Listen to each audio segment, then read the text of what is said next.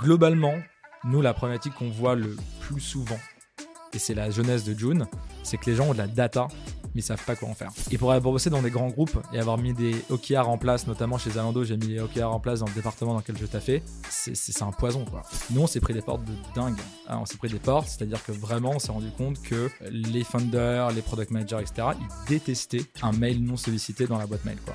Et donc, c'est pour ça que tu vois autant de boîtes dans notre industrie qui essaient de passer product-led sales, led growth, pardon.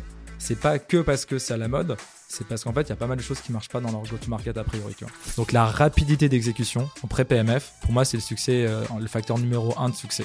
Donc en réalité, euh, nous, on pense qu'il y a un, ce qu'on appelle un founder market fit. On pense qu'il y a un match direct entre cet A D N produit qu'on avait et ce dont vraiment le marché avait besoin.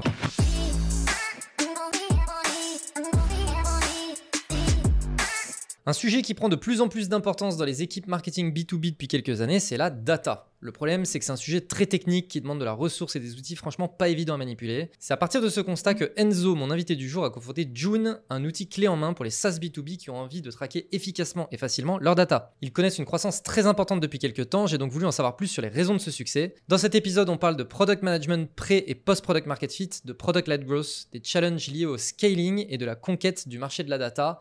Mais avant de rentrer dans le vif du sujet, like, commentaire, abonnement, cinq étoiles, vous connaissez la chanson, je compte sur vous, bonne écoute. Ok Enzo, tu es C E O de June et avant ça, tu étais product manager, mm-hmm. donc dans des boîtes euh, N vingt-six, Zalando, Intercom, je dis pas de bêtises, ton, ton LinkedIn bon. est à jour. Le, le LinkedIn est à jour. Euh, comment est-ce qu'on fait pour passer d'un rôle product manager, tu vois, assez, avec une expertise assez élevée dans des boîtes quand même très sexy à euh, ok, euh, en fait je vais lancer mon truc de zéro euh, et euh, je vais passer euh, C E O? Ouais, c'est une bonne question. Alors, pour moi, ça avait toujours été intentionnel. C'est-à-dire que je m'étais dit il y a très longtemps que je voulais monter une boîte.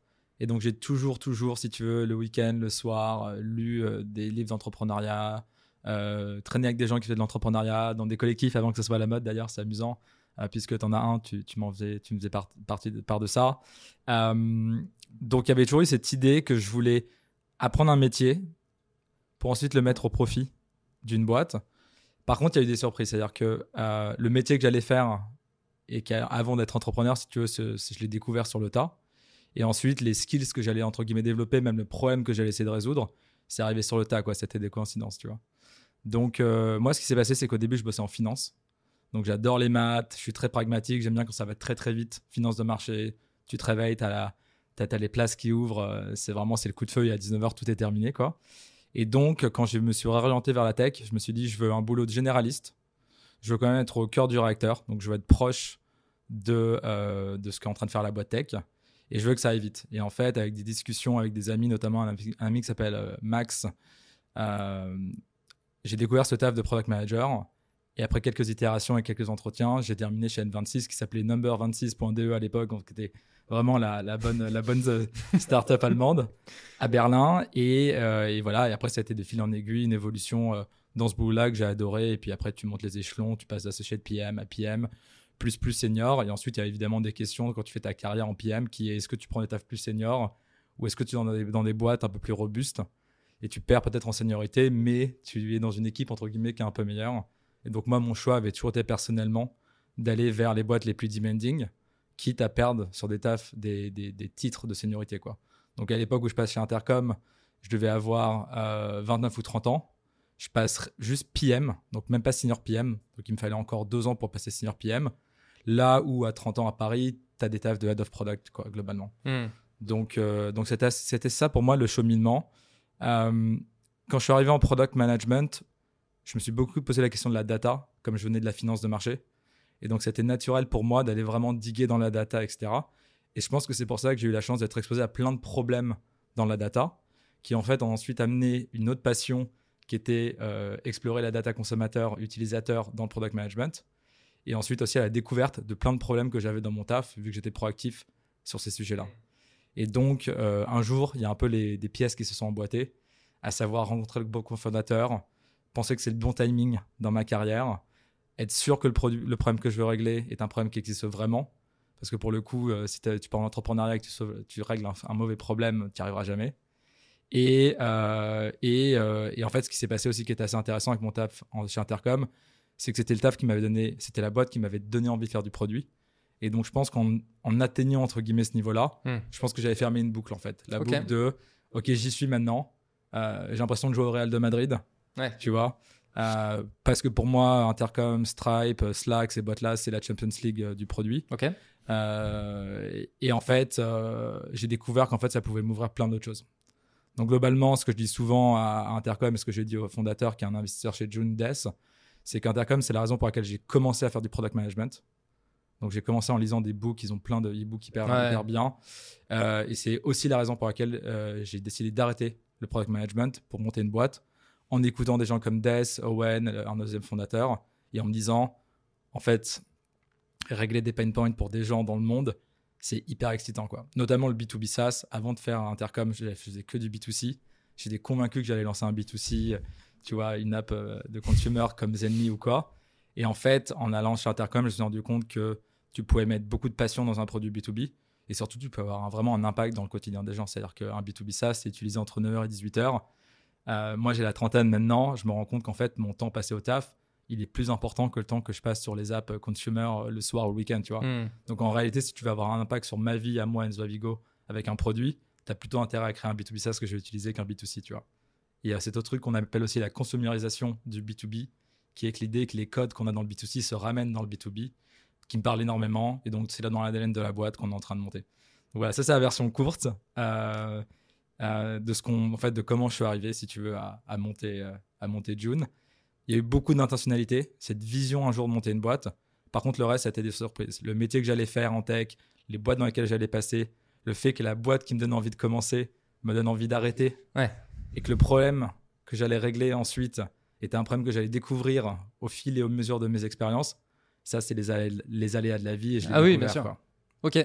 J'ai, tu vois, ça, ça, m'é- ça me, m'évoque déjà pas mal de questions, là, ce que tu viens de dire. Mais bon, déjà, la petite, euh, juste petite réflexion, quand tu dis euh, oui, euh, au début, je m'imaginais faire du B deux C, une app consumer et tout machin. J'ai vraiment le sentiment que, globalement, quand tu n'as jamais été vraiment confronté à des produits B deux B, en fait, c'est complètement impossible d'envisager entreprendre dans le B deux B, tu vois. C'est-à-dire que moi, quand, tu vois, étudiant, si je m'imaginais euh, entrepreneur, jamais de ma vie, j'aurais pu imaginer euh, faire du B deux B dans ma vie, tu vois. Je me disais forcément, bon, bah, je vais bosser pour une boîte B deux C, un truc comme ça. Et puis en fait, une fois que tu commences à rentrer dans le monde de l'entreprise et tout, bah là, ça te semble évident, tu vois. Il y a un truc, euh, ah, c'est hyper sexy en fait, tu vois, le B deux B. Je suis complètement d'accord. Après, il y a des gens que je connais qui ont fait des produits B deux B. Ah, tu regardes la, l'équipe de Payfit, quasiment en sortie d'école, quoi. Ah ouais. Ils avaient vingt-trois ans. Non, mais ça, c'est fou. Ça, c'est fou. Comme Cotton Square, tu vois, en, ouais. c'est sortie d'études du B deux B, ouais. grand compte. Quelle idée. Alors, Jonathan de Content Square, c'était un super sales. Donc, lui, je pense qu'il est parti, oui. à la... il est parti avec son couteau. Il a dit, qu'est-ce que je vais pouvoir vendre ? Et ensuite, derrière, il a trouvé les équipes pour construire, et cetera. Mais si tu regardes Payfit, eux, pour le coup, ils ont fait du bottom-up. Ils ont commencé avec les startups. Et euh, leur premier produit, c'était un Google Sheet, quoi. Ouais. Et ça, ça, c'est fou. Ça, c'est fou. Ouais, non, je suis d'accord. Euh... Tu vois, sur l'entrepreneuriat, enfin, souvent, l'entrepreneuriat, pour moi, il y a un peu trois... skills majeurs, c'est marketing, sales, product. Mm-hmm. Moi, je suis naturellement au quotidien beaucoup plus confronté aux skills market et sales. Euh, tu dirais que le fait... Bon, déjà, est-ce que tu es d'accord pour dire que l'entrepreneuriat, c'est globalement un peu ces trois skills ? Je suis d'accord, mais je mettrais euh, sales et marketing ensemble, en fait. Je mettrais ça sur okay. go-to-market en disant... Euh, c'est vrai, oui. Tu, tu construis d'un côté un produit ou un service qui peut être un humain d'ailleurs, ça peut être toi, le, le produit ou le service. Et ensuite, il y a cette manière d'aller atteindre ton, euh, ton audience, quoi. Ok. Tu dirais que le, tes expériences en product management, ça, c'est un unfair advantage dans l'entrepreneuriat ? C'est un unfair advantage ? Ouais, complètement. En fait, en fait c'est l'A D N de, de la boîte et ça a conditionné tellement de choses. Tu vois, on en parlait. Donc, typiquement, Jonathan, qui est un des fondateurs de Content Square, euh, il est parti sur une boîte enterprise parce que c'est un super sales. Et donc, du coup, il a commencé à vendre. Quand tu vends et que tu es dans la rue avec ta mallette, tu ne vends pas cent dollars, tu vends mille dollars ou dix mille dollars. Okay, donc, en fait, automatiquement, tu te retrouves dans, dans l'entreprise, quasiment automatiquement, ou du mid-market au moins. Tu vois. Nous, c'est l'inverse. On était des super product people, on l'est encore, je pense, encore aujourd'hui. Et on est d'ailleurs de mieux en mieux parce qu'on recrute des gens maintenant qui sont encore plus doués que nous. Euh, mais ça fait qu'on n'avait euh, pas des compétences sales. Et donc, du coup, on, on s'est toujours un peu caché, en oui. tout cas au début, derrière cet A D N produit en disant, en fait, on va faire un produit qui est tellement bien euh, que globalement, ça va commencer à attirer les gens et mettre un bouche-oreille. Donc, en fait, énormément des aspects du produit et de la boîte qu'on a créé viennent de cet A D N. Et je dirais que c'est un unfair advantage, mais c'est aussi une faiblesse, quoi. C'est-à-dire que vraiment, euh, la force de June aujourd'hui, c'est qu'on est des product people, on écoute mieux que quiconque les problèmes des gens et on, on les règle mieux. L'inconvénient, c'est que euh, aujourd'hui, je pense que June pourrait être vendu dix fois le prix globalement de ce que c'est vendu. Mais comme on n'a jamais vraiment commencé mmh. avec Seedmotion et que je moi, je n'ai pas les clés d'aller dans les boîtes du C A C quarante pour vendre à ce prix-là, je ne l'ai pas fait, tu vois. Okay. Donc, euh, ça viendra.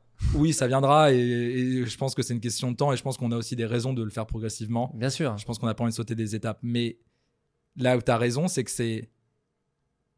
Je pense que c'est plus un A D N qu'un unfair advantage. Okay. En fait, c'est-à-dire que si tu n'as pas d'A D N quand tu commences une boîte, si des fondateurs n'ont pas une chose sur laquelle ils sont excellents, ça va être difficile d'insuffler dans la boîte quelque chose, tu vois. Ouais. C'est difficile de commencer.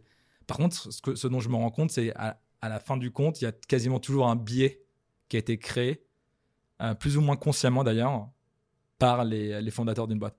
Chez June, c'est assez conscient. Donc là, maintenant, je t'en parle. Euh, on a l'impression que, tu vois, on débarque, qu'on a fait un super produit et qu'ensuite, on a un peu essayé d'assembler les blocs de la go-to-market. En réalité, ça fait pas mal partie de la stratégie. Okay. On pense que dans notre industrie, donc l'industrie, l'industrie de la data, on pense que les produits sont globalement très compliqués et on pense que c'est un des freins, le frein majeur à l'adoption de ces produits-là. Et donc, nous, le parti pris depuis le début, c'est de dire on va être tellement focus sur le produit, product-led, et cetera, c'est des termes qu'on abordera peut-être ouais. plus tard dans le podcast, qu'en fait, on va aller pouvoir régler un des problèmes les plus fondamentaux de, euh, de l'industrie. Donc, en réalité, euh, nous, on pense qu'il y a un, ce qu'on appelle un founder market fit.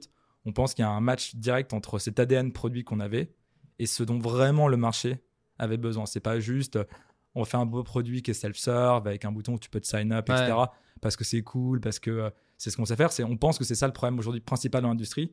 C'est globalement, si tu parles pas à un sales, euh, c'est trop compliqué de, de savoir ce que tu vas avoir dans ta solution ou même comment la set up, tu vois.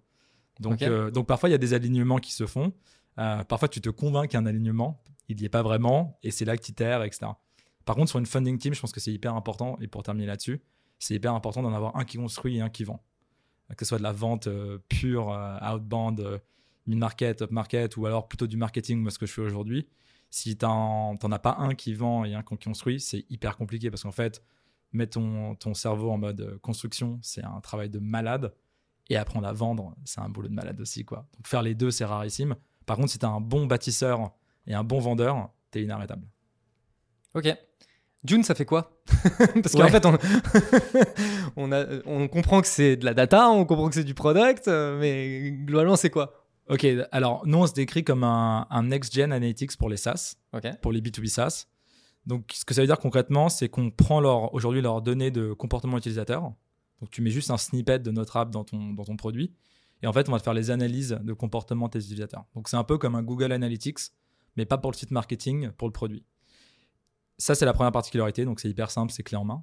La deuxième, c'est que c'est pour les B to B SaaS. Donc, en fait, ce dont on s'est rendu compte, c'est que tu avais plein de problématiques qu'avaient les SaaS sur comment engager, activer leur, les accounts ou les compagnies qu'ils ont euh, sur leur plateforme. Et qu'aujourd'hui, il n'y avait pas d'analytics qui était euh, fait pour, sur mesure pour ça. Donc, en fait, on va pouvoir te donner de l'analytique au niveau des accounts. On va t'enrichir tes accounts, on va faire des intégrations avec tes C R M comme HubSpot pour ensuite te permettre euh, bah en fait, de faire de l'argent avec tes comptes. Donc, soit les retenir avec tes équipes success, soit les upsell avec tes équipes sales. Donc, on est vraiment une, une espèce de solution end-to-end qui permet à des B to B SaaS avec un snippet de, de code JavaScript dans leur, dans leur app B to B SaaS, globalement de savoir ce qu'en font leurs utilisateurs et de s'assurer qu'ils restent le plus longtemps possible, quoi. Ok. Donc, c'est qui ton audience ? Toi, à qui tu vends euh, ce produit-là ? Ouais, alors, c'est marrant parce que j'avais une réponse toute faite avant hier soir. Hier soir, j'ai euh, fait un podcast avec quelqu'un qui m'a complètement retourné l'esprit. Donc, euh, nous, la merde, on réfléchit à notre audience. Chez June, c'est avec ce qu'on appelle un I C P ou un persona. C'est de se dire, il y a une audience clé qui a des critères euh, récurrents. Et donc, en général, pour nous, c'est les funding teams, donc les fondateurs, les premiers product managers, dans des startups B to B SaaS, de moins de cinquante personnes en général. C'est vraiment là qu'on a le plus gros fit. Donc, c'est des seeds, série A, parfois série B. Ça dépend si elles sont euh, petites ou pas en termes d'équipe. Et en général, il y a un A D N qui n'est pas très data savvy. C'est-à-dire que c'est des boîtes qui se disent « Ouf, euh, mettre en place les solutions euh, traditionnelles du marché, ça va être un gros, gros bazar. On n'a pas envie d'y aller. » Ou alors, c'est des gens qui reviennent de ce marché-là, qui ont installé d'autres solutions, qui ont pas mal galéré à les mettre en place, qui n'ont pas forcément eu toute la valeur qu'ils voulaient et ils veulent essayer quelque chose d'autre. Ça, c'est la I C P de June traditionnelle. Euh, avant hier soir. Hier soir sur... Breaking euh, news. Breaking news, ouais. Hier soir, en fait, on a aussi un podcast. Et euh, hier soir, sur le podcast, j'ai accueilli un homme qui s'appelle Bob Mesta, qui est euh, le cofondateur du Job to be Done. Donc, il y a un framework qui avait été développé par un homme qui s'appelle Clayton Christensen, qui était un professeur d'université, sur en fait comment comprendre euh, pourquoi les gens adoptent des produits dans leur quotidien. Donc, le job, c'est le métier pour lequel tu adoptes un produit. Et euh, donc, toute la, toute la thèse de ces gens-là, c'est de dire qu'on n'adopte pas des produits parce qu'ils sont sympas ou beaux, et cetera. Mais qu'en fait, on a des problèmes intrinsèques fondamentaux qu'on veut régler avec ces produits-là. Et donc, lui, je lui disais, comment tu fais ton profiling, quoi ? Comment ça marche ? Et lui, il disait, en fait, euh, moi, ça ne marche pas du tout comme, comme toi avec des données euh, démographiques, âge, sexe, euh, industrie, et cetera. Ça marche vraiment par euh, euh, le why, when et what. Donc, euh, qui est la personne ? Quels sont les motivateurs dans sa vie qui font qu'aujourd'hui, ils veulent aller là-dessus ? Et, euh, et pourquoi ? Vraiment, le pourquoi, pourquoi très profond. Donc, en fait, lui, ce qu'il disait, c'est que peut-être que moi, aujourd'hui, j'estime que mon I C P, c'est, c'est des boîtes SaaS de moins de cinquante personnes. En réalité, il y a un truc au niveau des individus de toutes ces boîtes qui fait qu'ils achètent June, qui est beaucoup plus profond, qui est euh, je veux garder mon taf ou je veux qu'on atteigne le product market fit et je sais que si ça se fait, ça va être avec le produit et un bon usage, tu vois. Ou euh, je veux pas devenir un data scientist et aujourd'hui, il y a un pool dans ma boîte qui fait qu'il faut absolument que je fasse de la data, mais je veux pas parce que moi, ma motivation personnelle, c'est d'être un product manager et donc je vais acheter un produit pour pas devenir le data analyst, tu vois. Donc en fait, il creusait là-dessus et il me disait en fait, tu te rends pas compte, mais il y a des motivateurs beaucoup plus euh, profonds euh, qui vont en fait définir euh, ton target audience. Donc aujourd'hui, je vais te donner la réponse bateau, qui est la réponse que je t'ai donnée au début. En réalité, après la conversation d'hier soir, je suis un peu chamboulé là-dessus et je me dis, il faut vraiment qu'on repense euh, comment on pense aux individus parce que je pense que ça va vachement nous aider à aller les chercher. Je pense dans des horizons beaucoup plus larges, notamment, pas que la tech, B to B, SaaS. Et je pense que ça va vachement nous aider aussi à les targeter et faire de la communication et le bon positionning autour de ces personnes-là, tu vois. Ça okay. Te parle ou pas du tout ? Ça me parle très bien. Ouais. Je, je... Ce que je suis en train de me dire, c'est que en fait, tout ce qui t'a dit, pour moi, c'est plus... Euh, ça, ça peut aussi bien contribuer à ton audience, mais surtout, ça va contribuer à ta proposition de valeur. Complètement. Ça aligne tout, en fait. Voilà. Ça va te permettre d'identifier ce que tu dois construire, qui ils sont, comment tu leur parles, et ensuite, ce que tu veux vraiment construire pour eux. Oui, mais, mais par contre, je, je, ce que je me dis, c'est que potentiellement, là, tu vois, tu es en train de te dire, il m'a challengé sur mon audience, mais possiblement, à la sortie de ça, l'audience sera effectivement celle que tu as identifiée. Mm-hmm. Par contre, les messages à leur adresser risquent de changer. Complètement, complètement. Et tu vois, un exemple que j'adore, c'est... Euh, donc lui, il a bossé avec plein, plein de boîtes que j'adore. Il a bossé avec Intercom. C'est un des, un des mentors de Death, un des fondateurs. Il a bossé avec Basecamp. Et tu vois, par exemple, il y a cette tagline que j'adorais de Basecamp. Je crois qu'ils l'ont... Je sais pas s'ils l'ont encore gardé. C'est quand tu arrives sur leur site, il y a quelqu'un qui a les cheveux en feu et avec des, des, des icônes d'app que tu utilises au boulot, donc d'email, de chat, et cetera, avec des notifications dans tous les sens qui montrent le chaos que tu as au taf. Et il y a écrit « We've been expecting you », tu vois. Vraiment en disant, euh, c'est ça, en fait, c'est ça l'état d'esprit dans lequel tu es quand tu vas sur Basecamp, c'est il y en a marre, ça part dans tous les sens. Viens, on s'achète un, un, un, un, un outil de project management centralisé qui n'est pas en train de te pinguer toutes les trente secondes, qui est assez bien foutu, et cetera. Tu vois.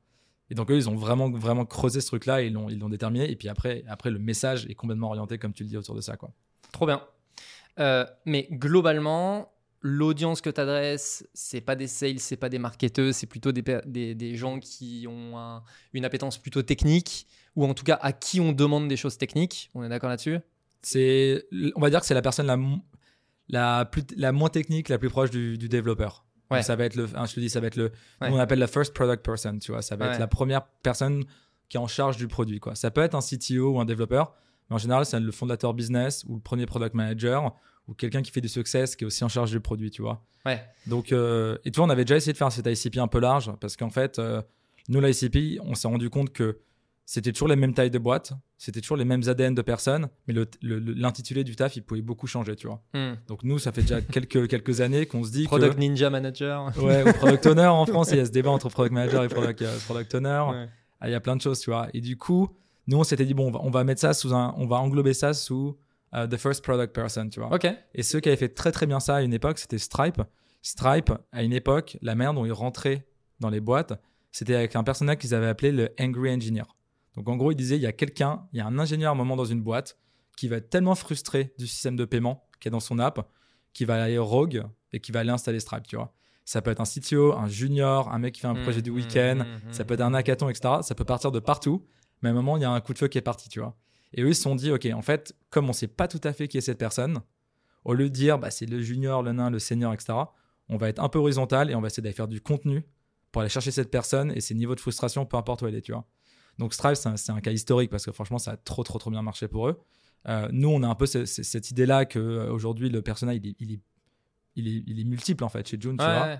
Euh, donc, on essaie de creuser ça. Mais oui, pour répondre à ta question de manière pragmatique, c'est pas un développeur, c'est quelqu'un qui est plutôt au, dans le, dans le, au côté produit ou f- au funding team, mais qui va être en charge du développement du produit.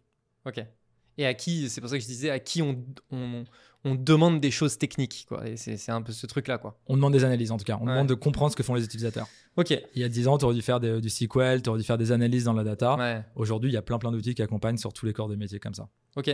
Je me permets une petite pause dans l'épisode pour vous présenter Bulldozer, l'entreprise derrière la production de ce podcast. Bulldozer est un collectif spécialisé en marketing et growth. Et notre job, c'est de maximiser la performance marketing et commerciale des entreprises sur l'ensemble de leur funnel, de la génération de leads à leur conversion, puis leur rétention.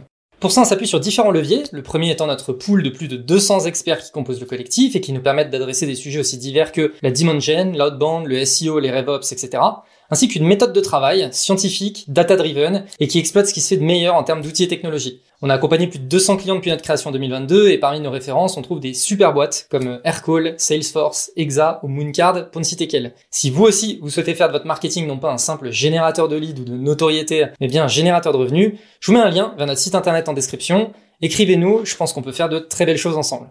Allez, on reprend. Euh... Est-ce que tu penses, on, on en parlait un tout petit peu en off avant, mais du coup là ça m'intéresse, euh, c'est euh, globalement, tu sais on disait euh, ton audience c'est un peu finalement une audience isolée, c'est-à-dire euh, c'est, c'est un peu caricatural, mais c'est souvent des personnes, ils veulent faire leur boulot, ils veulent qu'on les laisse tranquilles, tu vois, c'est un mmh. peu ce truc-là, euh, à la différence de moi, le, l'audience avec Bulldozer qui sont des marketeurs, des sales, et cetera. Et du coup, euh, bah, ces personnes, ils ont l'habitude, tu vois, d'avoir ce côté euh, très, très social, euh, voilà. Euh, et du coup, je fais tout de suite le lien avec un, un point que tu mentionnais euh, tout à l'heure qui était, euh, voilà, la façon dont vous, vous avez pensé le produit, c'est euh, product-led, euh, c'est un truc, euh, voilà, tu viens, euh, sign up, c'est facile, blablabla. Est-ce que... Tu penses que, euh, est-ce que vous avez cherché à faire ça parce que vous saviez que de toute façon, à la fin, l'audience que vous allez adresser, c'est une audience qui n'a pas envie de parler avec un sales?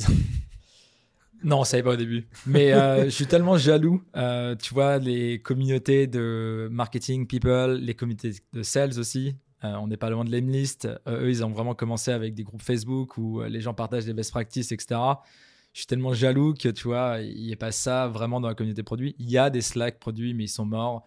Il euh, y a des pages LinkedIn où il ne se passe rien. Euh, les meet-ups ne sont pas vraiment repartis après le Covid en produit, beaucoup moins qu'avant en tout cas. Donc, euh, j'adorais que ça. En réalité, il n'y a pas trop. Et je pense qu'inconsciemment, on, on s'est dit qu'on n'avait pas besoin d'aller voir, d'aller voir un sales pour commencer parce que je pense qu'inconsciemment, on savait que nous-mêmes, notre, notre behavior euh, était celle en fait, de notre acheteur potentiel. Mais je pense qu'il y a eu quand même pas mal de, de découvertes. Je pense, je pense, un truc qui s'est passé, je pense qu'on n'avait pas anticipé, c'est que quand tu vends à un persona qui fait le métier que tu faisais avant, je pense que tu crées une certaine euh, confidence, une certaine crédibilité aussi, tu vois. Donc, je pense que euh, le fait qu'on soit des bâtisseurs qui ont bâti et qui maintenant se focus sur bâtir et qu'on explique ça à nos clients potentiels, je pense que finalement, ça crée... Euh, Ça, ça les influence et ça crée, oui. une, ça crée une, une assez bonne go-to-market, tu mmh. vois. Same team. Exactement. On est, on est, en fait, on est, et puis on est les premiers utilisateurs de ce ouais, produit-là. Quoi, on développe plein de choses en fonction de nous, ce qu'on utilise. Donc, euh, ça, c'est un premier truc qui a été intéressant pour nous. Je pense que euh, le, le truc qu'on a découvert plus tard, pour être transparent avec toi, c'est que quand on a commencé avec cette go-to-market de inbound, bouche-oreille, et cetera, on s'est dit quand même à un moment, il faut qu'on aille mettre d'autres couches. Et la couche outbound, sales en B deux B, elle marche quasiment tout le temps. C'est-à-dire qu'il y a un moment où globalement, tu vas faire du emailing, tu vas commencer à faire du volume et puis tu vas augmenter euh, ton chiffre d'affaires de cinq, dix pour cent, vingt pour cent. Ça peut devenir ta, ta, ta, ta go-to-market la principale si, si tu cartonnes, si vraiment il y a un fit là-dessus ou pas. Mais en tout cas, même si ça ne marche pas très bien, globalement en B deux B SaaS, tu ne prends pas trop de risques à en faire. Nous, on s'est pris des portes de dingue. Alors, on s'est pris des portes, c'est-à-dire que vraiment, on s'est rendu compte que Euh, les founders, les product managers, et cetera, ils détestaient un mail non sollicité dans la boîte mail, quoi. Donc, si tu veux, ce qui s'est passé, c'est qu'on a énormément itéré sur nos campagnes pour arriver à un moment où on avait des bons taux de réponse et des, des bons euh, booking rates. Mais le moment où on arrivait à des super taux de réponse et des super taux de booking rates, quasiment d'ordre de trente ou quarante pour cent en taux, en taux de réponse, tu vois, en fait, on n'était plus vraiment dans le, sell, dans le sales pur et dur. On était plutôt dans une mise en contact où on prenait un peu la température, on les aidait sur certaines mmh, problématiques, mmh. et cetera. Et donc là, tu commences à plus closer parce qu'en fait, tu closais, là où tu dois closer un call sur euh, allez, deux ou trois en sales, là, on commençait à closer un call sur dix, tu vois. Et comme June, c'est entre cent et deux cents dollars par mois aujourd'hui, tu prends ton agenda, tu fais dix calls par jour, tu closes une personne par jour, euh, rapidement, en fait, ton temps, il est moins bien passé que sur du marketing ou de l'inbound, tu vois. Ouais. Et donc, nous, on s'est rendu compte rapidement que la demande ne marchait pas. On s'est dit, bon, c'est un problème qui est propre à June, c'est propre à l'analytique produit et c'est propre au bottom of the market, les startups, tu vois. C'est ce qu'on pensait. Et là, on a fait un peu notre homework et en fait, on s'est rendu compte qu'il y a des industries globalement où ça ne marche pas très bien. En fait, ce qui est product management et euh, ingénieur, globalement, la outbound ne marche pas très bien. C'est des personnes qui sont très sophistiqués, euh, qui n'aiment pas trop ce qu'on leur dit, de, de, de leur, qu'on leur dise quoi faire. Euh, qui sont très autonomes aussi, qui sont très empowered dans leurs entreprises. Vraiment, on les recrute parce qu'ils ont des bons cerveaux et qu'ils peuvent apporter du business et prendre des décisions. Et donc, cette idée qu'en fait, tu vas les solliciter à un moment où ils n'ont pas voulu pour leur dire qu'ils ont un problème pour ensuite leur proposer ta solution, globalement, ça ne marche pas très bien. Et donc, euh, nous, vraiment, le moment euh, qui a fini de, de nous achever, c'est quand j'ai commencé à faire des calls avec des leaders sales dans des boîtes concurrentes qui sont up-market pour leur dire « Bon, nous, on n'y arrive pas en bottom of the market, on n'arrive pas sur les petits comptes. » Mais vous, vous y arrivez clairement avec les gros, vous avez cent personnes en sales, dites-moi comment vous faites, tu vois, des gens qui sont partis de la boîte. Et c'est là que je me suis pris des claques avec des gens qui nous disent non, mais en fait, ça se passe, nous, on n'y arrive pas non plus, en fait, tu vois. Donc tu dis, attends, moi, mes paniers moyens, ils sont à deux cents dollars par mois, euh, eux, ils sont à dix mille dollars, et eux, ils se prennent des portes. Oui. Alors que pour le coup, eux, normalement, la, mo- la motion qui marche le mieux, c'est le, c'est le outbound, tu vois. Ouais.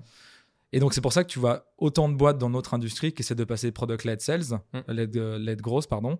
C'est pas que parce que c'est à la mode, c'est parce qu'en fait, il y a pas mal de choses qui marchent pas dans leur go-to-market a priori, tu vois. Bien sûr. Donc voilà. Donc ça, c'est des découvertes. Euh, toute l'histoire de June, toute l'histoire de ma vie. Euh, comme on a commencé au début, j'ai découvert ce que j'allais régler, quelle boîte j'allais monter. J'ai rencontré mon cofondateur dans les, dans les boîtes, et cetera. Toutes les découvertes de June euh, sur l'I C P, sur les, les motions de go-to-market. Tout ça, c'est de la découverte progressive, en fait. Mmh. Là, je t'en parle comme itération, si itération, itération, itération. Et à chaque fois, quasiment, quand j'avais une believe, elle était quasiment fausse, tu vois. Ouais. Donc aujourd'hui, mon, mon, ma, ma, si tu veux, ma manière de fonctionner, c'est plus comment j'amène la boîte à tester le plus rapidement possible des idées, avec à chaque fois, évidemment, cette croyance que c'est la bonne, parce que sinon, ça ne sert à rien. Bah, bien sûr. Mais en fait, à chaque fois, j'essaie de viser pas trop loin du cœur de la cible pour qu'en fait, l'information m'apprenne que la prochaine fois que je dois itérer, ça soit, ça soit plus vers le centre, tu vois. Mais je suis jamais au milieu de la cible dès le premier coup, tu vois. Alors, très intéressant. J'ai envie qu'on creuse un tout petit peu ce truc-là parce que... Euh... parce qu'en fait, c'est exactement un discours que j'ai avec mes clients. Donc, en fait, je pourrais leur envoyer en leur disant « Regardez, en fait, c'est comme ça qu'il faut faire. » Et ça fait de, depuis des semaines que je vous le dis. Euh, c'est quoi votre process ? Vous avez du coup une... Vous fonctionnez en système de sprint, truc comme ça, pour essayer d'itérer le plus rapidement possible ? Yes. Alors, on a, on a, on a des cycles courts et des cycles rapides. En, en produit, ça va en sprint. Euh, on n'a pas de roadmap, on a pas mal écrit là-dessus. Euh, on bosse avec des cycles en fait de, au mois. Et okay. Ensuite, dans un mois, il y a quatre sprints d'une semaine. L'idée avec le mois côté produit, après je te parle de la go-to-market, mm-hmm. mais l'idée du mois avec le, avec le produit, c'est que c'est la fenêtre de temps qui est suffisamment longue pour pousser quelque chose qui est assez dense, oui.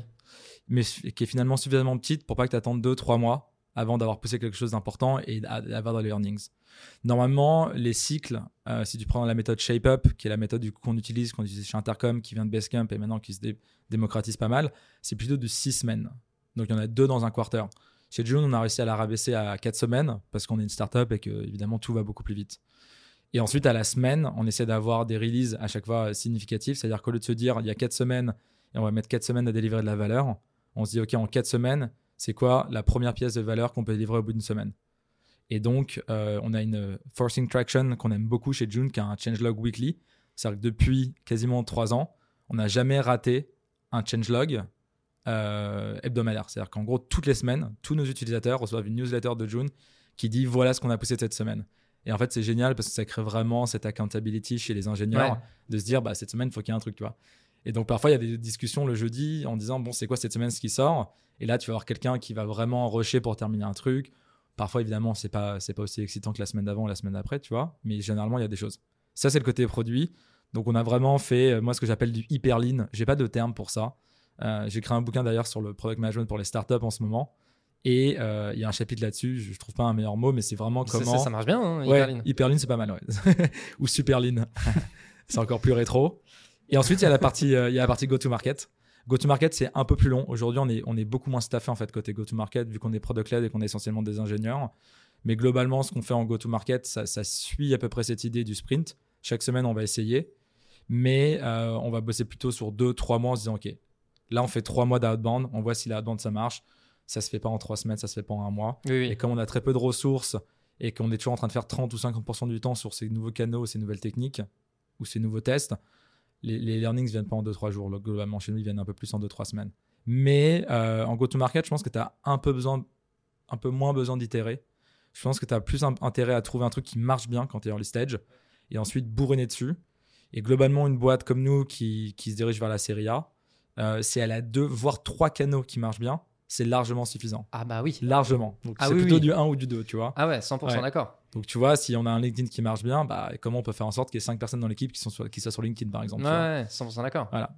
Mais déjà, tu peux mettre un ou deux ans à trouver que LinkedIn, ça marche bien pour toi, tu vois. Bien sûr, bien sûr. Bah, surtout l'organique où euh, faut, c'est les effets composés, quoi. Donc, euh, voilà, il faut attendre un peu, machin. C'est, il faut y croire, en effet. Il faut y croire. Et maintenant, avec le contenu, et c'est, toi, tu es hyper expert là-dessus aussi, c'est qu'il y a vraiment cette barrière à l'entrée dans le contenu. C'est-à-dire qu'aujourd'hui, tout le monde est un, un créateur de contenu. Il euh, y a des gens hyper doués, le matos est accessible, on a parlé de matos avant de ouais. commencer, les micros, et cetera. Euh, ça devient accessible. Il y a des gens qui sont naturellement doués, enfin, tu regardes les TikTokers qui cartonnent, vraiment, tu as l'impression que c'est, c'est ta cousine, quoi. Enfin, tu vois, c'est des gens hyper naturels. Et donc, du coup, je pense qu'il y a cette idée que, euh, avant de performer dans un, dans un type de contenu, il bah, faut s'accrocher quand même, quoi. LinkedIn, ça prend du temps, d'accord. Le podcast, ça prend énormément de temps, YouTube, ça prend encore plus de temps, c'est très compliqué, YouTube. Euh, donc voilà, il faut y croire, il faut, faut encore plus bourriner qu'avant, quoi. Oui, mais tu vois, c'est aussi une des raisons pour lesquelles quand tu dis il euh, y a une barrière à l'entrée, moi j'ai l'impression que la barrière à l'entrée, elle est surtout personnelle, tu vois. Mais comme tout dans la vie, non ? Oui, mais, oui, mais tu vois, le truc, c'est que il euh, y a plein de choses dans la vie, tu vas te dire euh, bon, vas-y, je tente le coup, et puis peut-être qu'en fait ça va fonctionner, tu vois. Ouais. Euh, je tente un concours, puis en fait, bah tu l'as. Ouais. Mais en fait, euh, je vais tenter de poster sur LinkedIn. Euh, oui, il va falloir tenter cent cinquante fois avant ouais. de se rendre compte, tu vois. C'est pas juste une petite tentative. Tu, tu, je suis d'accord. Tu vois ce que je veux dire ? Je suis d'accord, mais je pense qu'il y a un truc dans le boulot euh, qui est un peu différent du perso où en fait, euh, les, disons, vas-y, je te dis, il euh, faut que tu fasses du LinkedIn, ça va marcher, ok ? Ça fait partie de ton taf. Donc, tu passes une demi-journée euh, par semaine à faire du LinkedIn, ok ? Ou tu passes une demi-journée à faire un bon post, ok ? euh, Tu viens de bouffer un huitième de ton temps de la semaine pour faire un post. C'est ton premier post, tu vas être à chier et il va mal performer, ok ? Donc la semaine d'après, tu vas repasser un huitième de ta semaine à faire ça, ça va pas performer, tu vas en faire cinquante, ça va performer. Je te fais un point dans trois mois, tu as passé un huitième de ton temps sur trois mois, donc là on compte en jours, euh, voire en semaine, et tu as eu zéro impact. Et là, tu as fait un trade-off qui est qu'en fait, tu aurais pu faire autre chose au taf, tu vois ? Tout à fait. Donc là, on commence à avoir une conversation où soit tu es ton propre boss et tu te dis putain, j'aurais peut-être passé mon temps ailleurs, soit tu as un boss qui te dit euh, t'as foutu quoi pendant un huitième de ton temps, cent pour cent d'accord. Et donc je pense que c'est le truc encore plus pour lequel les gens lâchent au taf les nouveaux formats, les nouveaux formats de contenu ou, les, ou ces, ces trucs itératifs, c'est que tu le payes très très cher en fait de, que ça marche tout pas. Tout à fait. Ouais. C'est pour ça qu'il faut y croire, mais en fait si tu n'y crois pas ou si tu crois que tu vas avoir du résultat rapide, ouais. c'est fini, c'est mort, ouais. il se passera rien. C'est, c'est vraiment, tu n'en tireras rien. C'est il faut y croire et enfin c'est et, et être résilient, tu vois. Hyper enfin, résilient. Je, je suis passé dans un podcast euh, il y a quelques temps euh, et, et où on a beaucoup parlé de cette histoire de LinkedIn et en fait euh, bon moi naturellement tu vois j'ai des clients qui me disent mais attends mais LinkedIn comment tu fais tu vois comment tu t'y prends mmh. etc etc et du coup bon je leur tiens globalement ce discours là mais de mon côté tu vois il y a eu quand même un truc c'est que j'ai commencé ma carrière dans le marketing chez Germinal avec Grégoire Gambateau. Ouais. Euh... Qui a cassé, lui qui a cassé, bah, qui est le premier Français qui a vraiment cassé LinkedIn, quoi, voilà. globalement, dans le marketing en tout cas. Et donc, moi en fait, le truc, c'est que j'ai été témoin des effets réels sur le business. Incroyable. Là où, euh, tu vois, il y a beaucoup de gens sur LinkedIn qui. qui pensent que c'est un peu du bullshit et que en fait les gens qui viennent te dire bah moi je fais du business sur LinkedIn, oui euh, mon œil tu vois, tu fais du business sur LinkedIn, c'est ça tu vois. Et il y a beaucoup de gens qui disaient oui non mais d'accord, Grégoire Gambateau c'est un bullshitter, euh, il, machin hein. Non non. En fait, quand il faisait un post, ouais. euh, t'avais un pic de lead sur le site. Ouais, c'est ça, et, ouais. et donc, moi, le fait d'avoir t'avais été demandes, quoi, témoin ouais. de ça, euh, c'est, bah, en fait, chance, je, c'est bah, génial. Bah, bah oui, et, et donc en fait, le truc, c'est que qu'est-ce qui a changé depuis euh... C'est pas difficile pour moi en fait d'avoir la conviction. Ouais. J'ai vu que ça fonctionnait. Ouais. Je sais que ça fonctionne. Donc, le truc, c'est que je sais qu'il y a un moment donné, le truc, il va payer, tu vois. Et donc, naturellement, je lâche pas. Puis en plus de ça, j'ai pu voir un peu les coulisses de comment fallait s'y prendre, et cetera, et cetera. Ouais. Mais si jamais t'as jamais été témoin de ce truc-là et qu'en plus de ça, tu te dis ouais, c'est un peu, c'est un peu bizarre là quand les gens ils disent ils font du business et tout machin ouais. et que t'y crois pas vraiment, tu, évidemment que tu n'auras jamais de résultat. Je suis d'accord. Alors toi, en plus, c'est un autre learning qui est génial avec Grégoire. Si je fais pas de bêtises, il est beaucoup moins actif ou il est plus actif sur il LinkedIn. Il est plus actif, ouais. Et du coup, je crois que lui, là, pour le coup, il a touché la limite personnelle de LinkedIn. Hein. Tout à fait. Et donc, toi, tu as eu un deuxième learning qui était que euh, oui, la croissance, oui, la grosse, euh, oui, le personal branding, et cetera. Mais pas à tout prix non plus, quoi, non ? Tout à fait. Ouais. Et j'ai pas oui. suivi la fin de l'histoire, mais je sais qu'à un moment, il s'était retiré. Oui, oui. Et puis, et puis, il y a aussi, euh, il y a aussi le sujet de euh, les sujets qui font du bien au cœur, mais qui font pas forcément du bien à la boîte. Tu vois ? Ouais, ouais. Non, non mais c'est, non, c'est, mais vrai, c'est hyper c'est important. Vrai, c'est vrai. Et parfois, tu te dis, en fait, j'aurais jamais dû dire ce truc, quoi. Ou ça m'a été perçu. Moi, ça m'est arrivé il y a, euh, ça m'est arrivé sur Twitter il y a un mois.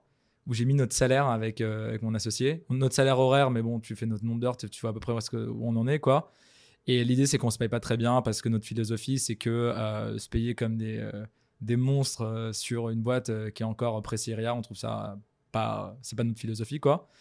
Et j'ai eu des commentaires du genre, ah putain, on pensait pas que vous étiez aussi tôt dans l'histoire de la boîte, et cetera. Beaucoup de gens avaient assimilé le fait qu'on se paye pas bien, au fait que la boîte aille peut-être pas bien. Et, euh, et un, un message que j'avais pas du tout perçu, tu vois. Alors que nous, le message, c'est pas ça, c'est que. Oui, c'est paye, vraiment un message paye... personnel, ouais. C'est pas un message au ouais. niveau de la boîte. Et surtout, on est full equity, c'est-à-dire que nous, notre oui, risque, oui. il est en equity aujourd'hui, bah, bien sûr, tu bien vois. Sûr, ça veut pas dire qu'on n'a pas pris d'equity, tu vois. Et, euh, et donc, le truc a complètement dérivé. Je me rappelle, j'ai dû supprimer ce tweet, alors que. Euh, et pourtant, je le répète tellement je l'assume, je le répète sur un micro, tu vois.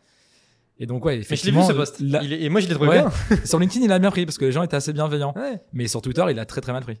Enfin, il est mal pris, il est, parti dans, il est parti en bad buzz, quoi. C'est... Enfin, bad buzz. Hein, il s'est arrêté avant, mais. C'est. Ouais, c'est particulier. Hein. C'est, int- c'est très intéressant. Et du coup, il y a aussi une différence vraiment d'atmosphère entre les plateformes. Mais toi, par exemple, toi, euh, toi c'est quoi un peu les, les signes avant-coureurs qui te, qui te motivent ? Parce qu'il y a un truc dont les gens ne parlent pas trop, c'est que quand tu es dans cette phase où tu grindes et les canaux ne marchent pas, il y a quand même plein de petits signaux qui te donnent envie de t'accrocher, tu vois. Ça peut être euh, le message de ton parrain ou ta marraine qui dit euh, « Je t'ai vu sur YouTube, c'est génial », alors que ta chaîne, elle est claquée, tu le sais très bien. Mais en fait, ça te fait trop plaisir, tu vois. Les parents, évidemment, ça en fait partie, tu vois. Ou il peut, ça, ça peut être quelqu'un avec qui que tu as payé depuis longtemps. Ou oh, ça peut être un bon commentaire. Je sais que moi, je me rattache beaucoup à ces petits succès. Ah, de ouf. En me disant, si on a trois contre ça géniaux, en fait, je pense qu'il faut, il faut continuer à pousser là-dessus, tu vois. Ah non, mais... Tout le monde se trouve son énergie ailleurs. Toi, tu la trouves où, par exemple, ton énergie ? Bah là-dedans, en fait. C'est... Non, mais t'as, t'as totalement raison. Euh, et... Euh... De toute façon, ça se sent dès que t'es utile. Sur les réseaux, dès, dès que t'apportes un peu ta pierre, ça se sent. Les gens, ils te le renvoient euh, d'une manière ou d'une autre, tu vois. Mais après, bon, moi, je suis un peu biaisé aussi parce que bah, maintenant, ça fait quand même un bon petit moment. Donc, euh, euh, voilà. Mais c'est sûr que quand j'étais chez Germinal, j'avais pas forcément beaucoup de trucs, bah, à part euh, le sentiment de contribuer à la boîte parce que, voilà, à un moment donné, je sentais que ça avait un peu d'impact et tout. Mais... Quand tu commences à devenir indépendant, que tu commences à monter ta boîte et que tu vois que c'est un élément qui crée la curiosité de la part des gens et qui viennent remplir un formulaire sur ton site, ne serait-ce que par curiosité, ah tiens, euh, ça a l'air cool ce qu'il fait, tu vois, des trucs comme ça. Ça, c'est hyper puissant, tu vois. C'est dingue. Juste les gens, ils viennent s'abonner à ta newsletter. Ah bah, j'aime bien son truc sur LinkedIn, donc je vais aller checker sa newsletter. En fait, c'est des petites choses comme ça où tu te dis, ah ouais. Mais après, il arrive, euh, y a, y a des, y a des steps où effectivement, euh, euh, bah, le, les messages privés, Euh, ces choses-là, mais juste euh, c'est ça, dingue, tu vois. Ouais, enfin... C'est fou. Quand t'as quelqu'un qui t'écrit vraiment, genre t'as changé ma journée ou t'as changé ma semaine, un message comme ça, ça, ça relance la machine pendant six mois, quoi. Ah ouais, mais laisse tomber. Mmh. Je, tu vois, des fois il y a des gens juste, euh, et ça, en fait, ça me fait trop plaisir. Maintenant, j'ai vraiment le réflexe de le faire avec les créateurs que j'aime bien aussi, ouais. Parce que je sais l'effet que ah ça, ouais, ça tu, procure. Tu, ouais, ouais, ah ouais, ouais. ouais, ouais. Et tu vois, un message de euh, yo, euh, je t'ai jamais écrit, je te suis depuis euh, l'époque euh, ouais. Germinal, euh, et franchement, euh, trop bien ton poste aujourd'hui. T'as ouais. toujours envoyé du lourd et ouais. je voulais juste t'envoyer de, de la force, euh, continue, tu sais. Mais des fois, je reçois des messages comme ça, mais je me dis, mais ouais. oh là là, incroyable. Tu vois, mais qu'est-ce que ça ouais. fait plaisir. Quoi, et puis, t'es pas caché derrière un avatar comme, euh, comme Twitter ou Facebook. Complètement. Quoi. C'est vraiment euh, la ah personne non, là, met moi. sa réputation en jeu. Quoi, tu ah vois, ouais, c'est vraiment, tu screenshot et tu le mets, euh, c'est parti. Quoi, tu vois. Ouais, cent pour cent d'accord. Donc, j'adore, c'est hyper important. Mais je pense qu'il y a un truc très, très fort avec LinkedIn qui se passe pas ailleurs. Euh, parce que je pense que c'est ça qui est intéressant avec LinkedIn, c'est pas juste le nouveau réseau, entre guillemets, ou juste parce que maintenant, on est dans notre phase professionnel de notre vie, là on était étudiant ou qu'on, qu'on faisait d'autres choses avant, euh, on s'est redirigé vers LinkedIn. Je pense que LinkedIn, en fait, du fait que ça soit ta carrière et que ça soit ton, ton profil professionnel, tout à fait, va amener un espèce de tampon de social approval très très fort. Oui. Pour moi, quand quelqu'un vient te liker ou quelqu'un vient te commenter, c'est quasiment comme si sur ton site tu mettais le logo de la personne, oui. mais que tu le mettais un peu en filigrane, tu vois, oui. et, et que tu passais la souris et qu'il n'y avait pas écrit euh, ok, c'est un client, mais qui avait écrit euh, « cette personne nous a approuvé », tu vois. Oui. Et c'est ça qui se passe avec LinkedIn qui est très fort aujourd'hui, c'est qu'en fait, les gens s'approuvent entre eux et du coup, tu crées un signal qui est hyper fort. Et donc, en fait, quand tu es liké ou tu es commenté par quelqu'un du réseau qui est top euh, et qu'une autre personne le voit, c'est pour ça qu'elle vient sur ton site inscrire, remplir un formulaire. C'est pas juste qu'elle est juste curieuse, et cetera. C'est qu'en fait, il y a quelqu'un qui a dit « ce mec-là est intéressant » ou « ce post-là est intéressant ». Donc, il y a une légitimité qui se met en place d'un coup, tu vois. Mmh. Et ça, c'est hyper puissant. Et je sais pas si tu peux le retrouver ailleurs, honnêtement, que LinkedIn mmh. aujourd'hui. Oui, parce qu'effectivement, tu parlais de Twitter, mais Twitter, il y a quand même, euh, on est, on est un peu plus dans la vie personnelle. Ouais. Là, euh, LinkedIn, c'est cent pour cent euh, pro. Enfin, voilà. Exactement. quatre-vingt-dix-neuf pour cent. Enfin, voilà. Exactement. euh, du coup, continuons sur ce sujet de, de LinkedIn, et cetera. Bon, vous, vous avez... Euh, et surtout toi, tu postes beaucoup euh, sur les réseaux, vous avez eu une grosse stratégie organique, mmh. encore une fois il fallait y croire. Qu'est-ce qui a fait que vous avez euh, investi du temps euh, là-dessus, quoi? Ouais, c'est une bonne question. Alors ça a commencé, honnêtement ça a commencé comme un journal un peu LinkedIn, un journal d'un, d'un entrepreneur en disant ok, euh, quand j'ai un truc sur le cœur je vais le partager, tu vois. Donc euh, un succès, on partage un succès, un doute, on partage un doute, une question, je partage la question. Et en fait, ce qui s'est passé, je pense, toujours dans cette phase itérative, c'est que tu, tu tombes sur des sujets qui commencent à faire mouche, tu vois. Tu commences à tomber sur des sujets où tu peux faire des, des, des, des milliers de likes. Et donc là, derrière, c'est des millions d'impressions. Et là, c'est des messages, comme on disait, de gens qui t'écrivent, qui te disent « ce post-là, euh, vieux, genre, il a littéralement changé ma vie », tu vois. Donc moi, un des premiers sur, sujets sur lesquels j'avais écrit, c'était euh, comment éviter que quand tu as un premier product manager dans une startup, ça se passe mal avec le fondateur, tu vois. Et ça, ça venait de discussions avec des gens qui m'ont dit « ouais, franchement, le gros, gros sujet, c'est quand tu as un premier P M dans une boîte, ta relation avec le founder, globalement, si ça se passe mal, tu es quasiment sûr qu'à un moment, tu vas te casser. Ouais. » Voilà. Donc, j'ai commencé à écrire sur ce truc-là en vraiment en l'apprenant. Et là, ça a commencé à faire mouche. Et donc, en fait, je pense que ces itérations et ces sujets-là qu'on a découverts, donc moi, aujourd'hui, j'ai genre trois quatre euh, fers de lance aujourd'hui sur LinkedIn, qui sont tous venus de manière organique. À chaque fois que je voulais venir avec un truc qui ne marchait pas, à chaque fois que c'est venu en fait de manière organique, encore une fois, ça a pris. Again. Again. Ça a fait en sorte qu'on a commencé à se dire « ok, il commence à vraiment y avoir euh, du volume d'engagement euh, sur les posts, tu vois ». Et ensuite, on a mis une question sur notre euh, site au moment du sign-up en demandant euh, « comment vous avez entendu parler de nous ?» Et là, LinkedIn a commencé à vraiment prendre de la place, quoi, dix ou vingt pour cent. Ensuite, il y a eu un point, je me rappelle, c'était il y a à peu près un an, un point de fin d'année où on s'est dit « ok, euh, on arrive à ramener des gens de LinkedIn, il y a des sujets intéressants, en termes d'itération, c'est hyper cool, humainement c'est top parce que c'est mon journal ». La question, c'est maintenant, est-ce qu'on y va à fond ou est-ce qu'on n'y va pas à fond, tu vois ? Et donc là, euh, ce que tu entends sur LinkedIn, c'est toujours, euh, c'est pas un vrai canal d'acquisition. Ça scale pas ou euh, tu es euh, assujetti au changement d'algorithme, au changement de la plateforme, ok ? Et donc, tu as plein de gens qui vont pas pour ça. Et en fait, on a pris tous ces points un par un et globalement, on s'est tous rendu compte qu'ils n'étaient pas valables. Ça scale. Aujourd'hui, euh, tu as cinquante mille followers, tu pourrais en avoir cent mille, tu pourrais même en avoir deux cent mille. Ça va prendre un peu plus de temps. LinkedIn, ça va pas partir. Franchement, bon courage pour aller concurrencer LinkedIn. Allez, il reste encore au moins cinq ans de, bons, de beaux jours devant. Oui. Je pense même plus. Franchement, ça va être très, très dur, je pense, de les sortir. Euh, et euh, tu peux même aussi avoir plus de surface area. C'est-à-dire que tu peux avoir plusieurs personnes de ton équipe qui y vont. Donc, tu n'es pas juste en train de scaler ton compte.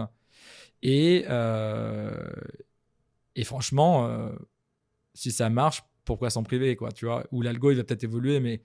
Dans tous les cas, si tu itères et que tu fais partie de ces gens qui sont toujours en train de se challenger sur LinkedIn, tu vas, tu vas trouver des solutions. Tu vois, ou même moi, si j'ai un problème, j'envoie des textos à des gens qui sont sur LinkedIn et on s'envoie des best practices, et cetera. Tu vois. Donc c'est là qu'on s'est dit ok, euh, ça peut marcher. Et c'est au même moment à peu près qu'on commence à, à se rendre compte de la go-to-market qui marche chez June, donc je, ce que je te disais au début, qui est de, de comprendre qu'en fait l'inbound bar, marche beaucoup mieux chez nous. Et l'inbound marche mieux chez nous par rapport au persona, qui a pas envie d'être dicté ce qu'il doit faire et à quel moment il veut le faire. Premier truc.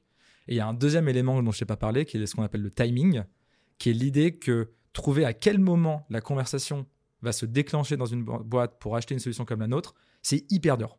C'est-à-dire qu'il y a des signaux que tu peux acheter. On a essayé plein de trucs pour essayer de trouver les signaux dans le marché, et cetera, des comportements. Mais en vrai, c'est jamais vraiment précis. Et même quand tu utilises ce signal en disant « je sais que tu es en train de chercher les solutions, tu veux pas utiliser mon produit », en fait, les, les... on retombe sur la problématique de l'outbound de tout à l'heure. Exactement, qui était en fait, ça ne, ça, je, je... je veux juste pas que ouais. tu m'écrives. Ou même, genre, il y a des gens qui, qui freak, tu vois, freak out, qui disaient, mais en fait, comment vous savez qu'on cherche un truc? Et genre, qui nous envoyaient bouler direct. Ouais, ouais. Donc en fait, il vaut mieux être plutôt subtil et dire, oui, enfin, euh, là, je sais que t'es un peu dans ce truc-là, et cetera. Et donc, nous, on s'est rendu compte qu'un des trucs, une, une stratégie qui marchait très bien chez nous, mais qui est complètement basique, mais encore un truc que j'ai découvert après avoir bossé euh, pendant plus de deux ans sur June, tu vois, c'est que si on était top of mind, si on délivrait de la valeur en permanence, mm. et qu'on restait top of mind, et ben le jour où ce persona-là avait cette problématique-là, ils allaient nous mettre dans le benchmark des solutions. Mm. Parce que comme c'est un persona qui est très intelligent, il compare des solutions, tant mieux. Euh, et ensuite, sur une niche, la niche du B to B SaaS, normalement, on est, on est les meilleurs dans le monde, et donc on est, on est censé gagner ces deals-là. Après, la question d'après, c'était est-ce que euh, la niche était suffisamment grande pour qu'on puisse grossir ? Ou est-ce que la, la niche grossissait? Ou est-ce que la niche allait nous permettre de faire des passerelles? Donc ça, c'est plus de la stratégie qui oui, est oui. un peu en, en aval, tu vois. Et pour le coup, c'est une stratégie euh, purement product? Ou vous l'envisagez aussi comme une stratégie go-to-market, de vous dire, ah, tiens, est-ce qu'on ne viendrait pas un peu se caler sur, euh, sur cette partie-là? Bah, ça, ça s'emboîte, en fait. La stratégie go-to-market et product s'emboîte, quoi. C'est-à-dire qu'en gros, on fait de l'inbound marketing avec du contenu. Euh, d'ailleurs cette année le contenu on va y aller beaucoup beaucoup plus intense que juste faire du LinkedIn. Donc là on lance, on lance la chaîne YouTube, donc là il y a trois vidéos qui arrivent, on va vraiment s'éclater, on va faire des trucs, euh, enfin vraiment on va sortir complètement des codes du B to B, on va partir dans l'entertainment, tu vois, en délivrant de la valeur en permanence. Et ce, cette brique là s'emboîte parfaitement avec la brique mmh. produit, qui est en fait, si tu nous découvres sur du contenu qui est éducatif, que tu pouvais consommer tout seul, qui était simple, qui t'expliquait des choses de manière concise, et que ensuite ça arrive sur notre produit et qu'on t'explique que notre vision, c'est qu'on va te faire les choses pour toi et que c'est plus simple et que c'est plus concis, et que quand tu t'inscris toi-même tout seul avec un self-serve onboarding, tu as la preuve physique qu'on est plus simple, et cetera. En fait, on a tout aligné, tu vois. Oui, bien sûr, bien et donc, du, du discours de la go-to-market au positionnement, à la brand, à l'expérience utilisateur, tout est aligné. Mmh. Et donc, en fait, notre content aujourd'hui, et si tu veux, est une première promesse, de la même manière que l'onboarding de June, sont des premières promesses de ce que tu vas vivre avec June, tu vois. Ok. Voilà. Très canon. euh, tu es un produit data, donc euh, tu dois avoir euh, beaucoup de data tous les jours. mm-hmm. C'est quoi les, les problématiques data les plus récurrentes que tu vois chez vos clients? C'est une très bonne question. Alors déjà, tout le monde a des problématiques data. Ouais. Et euh, quand je fais un call pour aider quelqu'un, Euh, même quand on ne parle pas de June, hein. Honnêtement, je prends, je prends des calls toute la journée pour ne pas parler de June. La première euh, réaction que j'ai des gens, ben, en général, la première phrase que j'ai des gens, c'est « Bon, c'est vraiment pas ouf la data qu'on a, donc euh, peut-être pas un câble, mais euh, voilà ce qu'on a et je veux te montrer un peu nos problématiques, et cetera » Et cette phrase-là, c'est la phrase d'introduction de quatre-vingts pour cent des gens avec qui ouais, je parle. Okay, okay, donc les problématiques, tout le monde en a. Oui. Ça part dans tous les sens. Oui. Il y en a que nous on règle, il y en a que nous on règle pas. Il y en a qu'on veut régler, il y en a qu'on réglera jamais. Donc, ça part dans tout, tout, tous les sens. Franchement, quand on a commencé June, on a fait quatre-vingts user interviews pour un peu mapper toutes les problématiques data dans la tech, dans les organisations produits. Et rien que là-dessus, tu, je pense qu'il y a dix, dix boîtes comme June que tu pourrais créer aujourd'hui euh, sur des problématiques différentes. Donc, ça part vraiment dans tous les sens. Globalement, nous, la problématique qu'on voit le plus souvent, et c'est la jeunesse de June, c'est que les gens ont de la data, mais ils ne savent pas quoi en faire. Mmh. C'est-à-dire qu'aujourd'hui, on est, on est vraiment on est sous l'eau en termes de data. Euh, il suffit de mettre un snippet ou il suffit d'acheter un produit, et cetera. Ça commence à partir dans tous les sens. Mais en général, dans ton quotidien, tu n'as pas le temps de l'analyser. Tu n'as pas le temps de le transformer en quelque chose. Donc, cette idée que tu as de la data qui est crue et qu'il va falloir l'arranger pour prendre une décision ou ce qu'on appelle l'activer, donc la transformer en quelque chose, c'est là où ça bloque le plus souvent, tu vois. Et c'est là que euh, les startups, en général, vont devoir recruter des ingénieurs, des analystes ou en fait se payer des outils SaaS pour transformer ça. Donc ça, c'est assez, c'est assez, c'est assez commun. Le deuxième problème, la deuxième problématique que j'ai envie de te dire, qui est la plus importante, c'est que euh, la data, tu penses, quand tu penses à data, tu penses à nombre, tu penses à chiffres, alors qu'en réalité, la data, c'est tout ce que tu collectes. Donc même un feedback utilisateur, aujourd'hui, c'est de la data. Et donc, ce qui se passe souvent pour les boîtes quand elles grossissent, c'est qu'elles se planquent derrière la data. C'est-à-dire qu'en fait, elles préfèrent regarder des dashboards que de faire des collectes des utilisateurs. Et donc, la problématique que nous, on aide pas mal les grosses boîtes à, à décortiquer, c'est OK, c'est pas parce que tu utilises June que derrière, il n'y a pas un nom d'une personne avec un email à qui tu devrais parler pour savoir pourquoi les choses se passent comme elles passent. Tu vois. Donc, un des trucs qu'on fait beaucoup dans le produit euh, et que je conseille beaucoup de faire, c'est euh, bah, en fait, d'avoir toujours le mail de quelqu'un et toutes les semaines, parler à des utilisateurs ou voir tous les jours si tu peux, quoi, pour vraiment se comprendre ce qui se passe derrière la data, parce que la data, c'est aussi les feedbacks. Donc, c'est ça. Les deux problématiques, c'est t'en as, mais tu sais pas quoi en faire. Et euh, tu te focuses que sur la, la quantitative parce qu'en fait, c'est hyper euh, rassurant. Mais en fait, euh, faut pas, faut pas te gourer. C'est pas là, c'est pas là qu'il y a la vérité aujourd'hui. Ou c'est pas que là qu'il y a la vérité. Ce qui est paradoxal parce que moi, je vois un, un outil dans la data et je suis en train de te dire qu'il faut pas regarder que la data quantitative et qu'il faut pas regarder que la data, data quantitative, tu vois. Mais la réalité, c'est que c'est ça. Euh, dernièrement, j'ai posté un, sur LinkedIn un extrait de, du podcast de Jeff Bezos chez euh, Lex Friedman. Est-ce que tu as vu ce podcast ? Pas en entier, mais j'en ai entendu parler. Ouais. Alors, sur la, bah, c'était sur la deuxième partie, donc tu n'as peut-être pas vu, mais il raconte une expérience où, euh, en gros, il récoltait de la data sur euh, le temps moyen que, un, quand un, un, un client, il appelait le service client d'Amazon, euh, com- combien de temps il, ça mettait avant qu'il ait quelqu'un au téléphone, tu vois ? Et ils avaient de la data qui montrait que bah, y avait, euh, les, les, les gens, ils attendaient moins de soixante secondes. Okay. Ce qui était un objectif. Il fallait que les gens, ils attendent moins de soixante secondes. Et à côté de ça, ils avaient plein de plaintes utilisateurs euh, qui disaient euh, « J'attends mille ans au téléphone, c'est complètement euh, insoutenable. » quoi, tu vois. Okay. Et, et, et donc, il, euh, voilà, il y avait la personne en charge de la data qui disait bah, « On comprend pas, on comprend pas » et tout, tu vois. Et Jeff Bezos, du coup, qui raconte, bah, on était en réunion et j'ai dit, bah, venez, on appelle. Tu vois, venez, on appelle. Et en fait, ils ont appelé, ils ont attendu plus de dix minutes. Je comprends pas, la data était fausse. Et donc, à ce moment-là, ils se sont ouais. dit, je crois qu'il y a un problème dans la récolte de la data. Okay. Mais le fait d'être obnubilé par, effectivement, les chiffres, euh, regarder des dashboards, en fait, ça rejoint ouais. ce truc-là, tu vois. On est dans les dashboards, on pense que tout est clair et tout machin. Tu passes à côté de choses qui peuvent être complètement évidentes. Euh, viens, on prend notre téléphone et on appelle, en fait. J'adore. Et tu vois, ça, ça rejoint exactement ce truc-là. Et donc, j'ai pris cet extrait, j'en ai fait un post LinkedIn en disant, en fait, il y a des gens, ils sont complètement obsédés par les dashboards et tout. Ils passent à côté de l'évidence, en fait. J'adore. Et en fait, ce qui est marrant avec ce truc-là de la data, c'est que, en fait, un truc que toi, que j'ai vu chez Intercom et un truc que fait Stripe qui est vraiment cool, c'est cette idée que peu importe euh, la data que tu as collectée, et l'average ou la médiane ou peu importe, le signal que tu as extrait de la data, typiquement euh, le temps d'attente moyen était d'une minute, il faut toujours que tu redescends sur le, un, cas, un cas de un to n, qui est en fait juste un cas de une personne. Et quand tu vas mettre en place ta solution, il faut toujours aussi euh, que tu vérifies à niveau d'une personne si ça marche. Parce qu'en fait, euh, cette moyenne finalement de la data, c'est toujours ton ennemi dans la recherche, dans oui. la compréhension du problème ou dans la manière dont tu vas le régler, tu vois. Et donc, typiquement, un truc qui est hyper intéressant, c'est Stripe, qui est aujourd'hui une boîte énorme, et, et Intercom maintenant aussi, qui est, qui est une licorne et qui est, qui est vraiment énorme. La manière dont ils roll out des solutions, c'est des, des, des, des features, c'est toujours avec un channel Slack partagé avec dix boîtes. C'est-à-dire que Slack, euh, Stripe aujourd'hui, qui est une boîte mais qui pèse des milliards, aujourd'hui, encore aujourd'hui, toutes les features que tu vois, elles ont été roll out d'abord à un, deux, trois, cinq, dix utilisateurs dans un Slack. Et ensuite, quand ça marche, c'est vraiment roll-out. Et de la même manière qu'à chaque fois qu'il y a un problème qui vient de la data, il y a un, un, un design researcher qui fait un call et qui dit « on ne comprend pas pourquoi tu as fait ça », et cetera. Et si tu n'es pas capable de faire cet ac- exercice d'accordéon, de, de monter du point de data, redescendre dans la réalité des gens, solutionner et revenir et revérifier, en fait, tu ne pourras jamais arriver à une solution. Tu vas toujours avoir des averages, des médianes, tu vas tenter plein de choses, tu vas avoir plein d'hypothèses euh, et tu n'y arriveras jamais, quoi. Et donc, en fait, si aujourd'hui, Euh, tu devais avoir qu'une seule chose entre parler à tes utilisateurs tous les jours et même regarder des session recording, tu vas regarder ce qu'ils font dans leur, ton interface qui prend beaucoup de temps et avoir des dashboards. Pour moi, tu devrais lâcher les dashboards, sauf qu'en réalité, piloter une grande boîte non, mais bien sûr. Sans les dashboards, c'est impossible. Bien sûr, c'est, mais, c'est ça le truc, c'est le mais, volume. Mais les deux sont complémentaires. Totalement. Et, et effectivement, je pense que c'est la raison pour laquelle Amazon, ils ont regardé les dashboards et ils n'ont pas euh, pris leur téléphone, mais l'un n'empêche pas l'autre. En fait, c'est surtout ça, tu vois. Enfin, c'est, à un moment donné, il faut être pragmatique. Vous, c'est quoi la data que vous, vous regardez ? Alors, nous, on regarde le revenu, c'est le plus important. Ouais. Donc, en ça, c'est Monthly Recurring Revenue, M R R. C'est euh, combien tu fais par mois, quoi, globalement. Ouais. Et donc, la croissance du month over month. Ça, c'est vraiment notre North Star métrique. C'est vraiment la plus importante. C'est, euh, c'est l'indicateur le plus fiable qu'on a de la croissance de June. En réalité, si tu n'en gardes qu'un, tu gardes celui-là.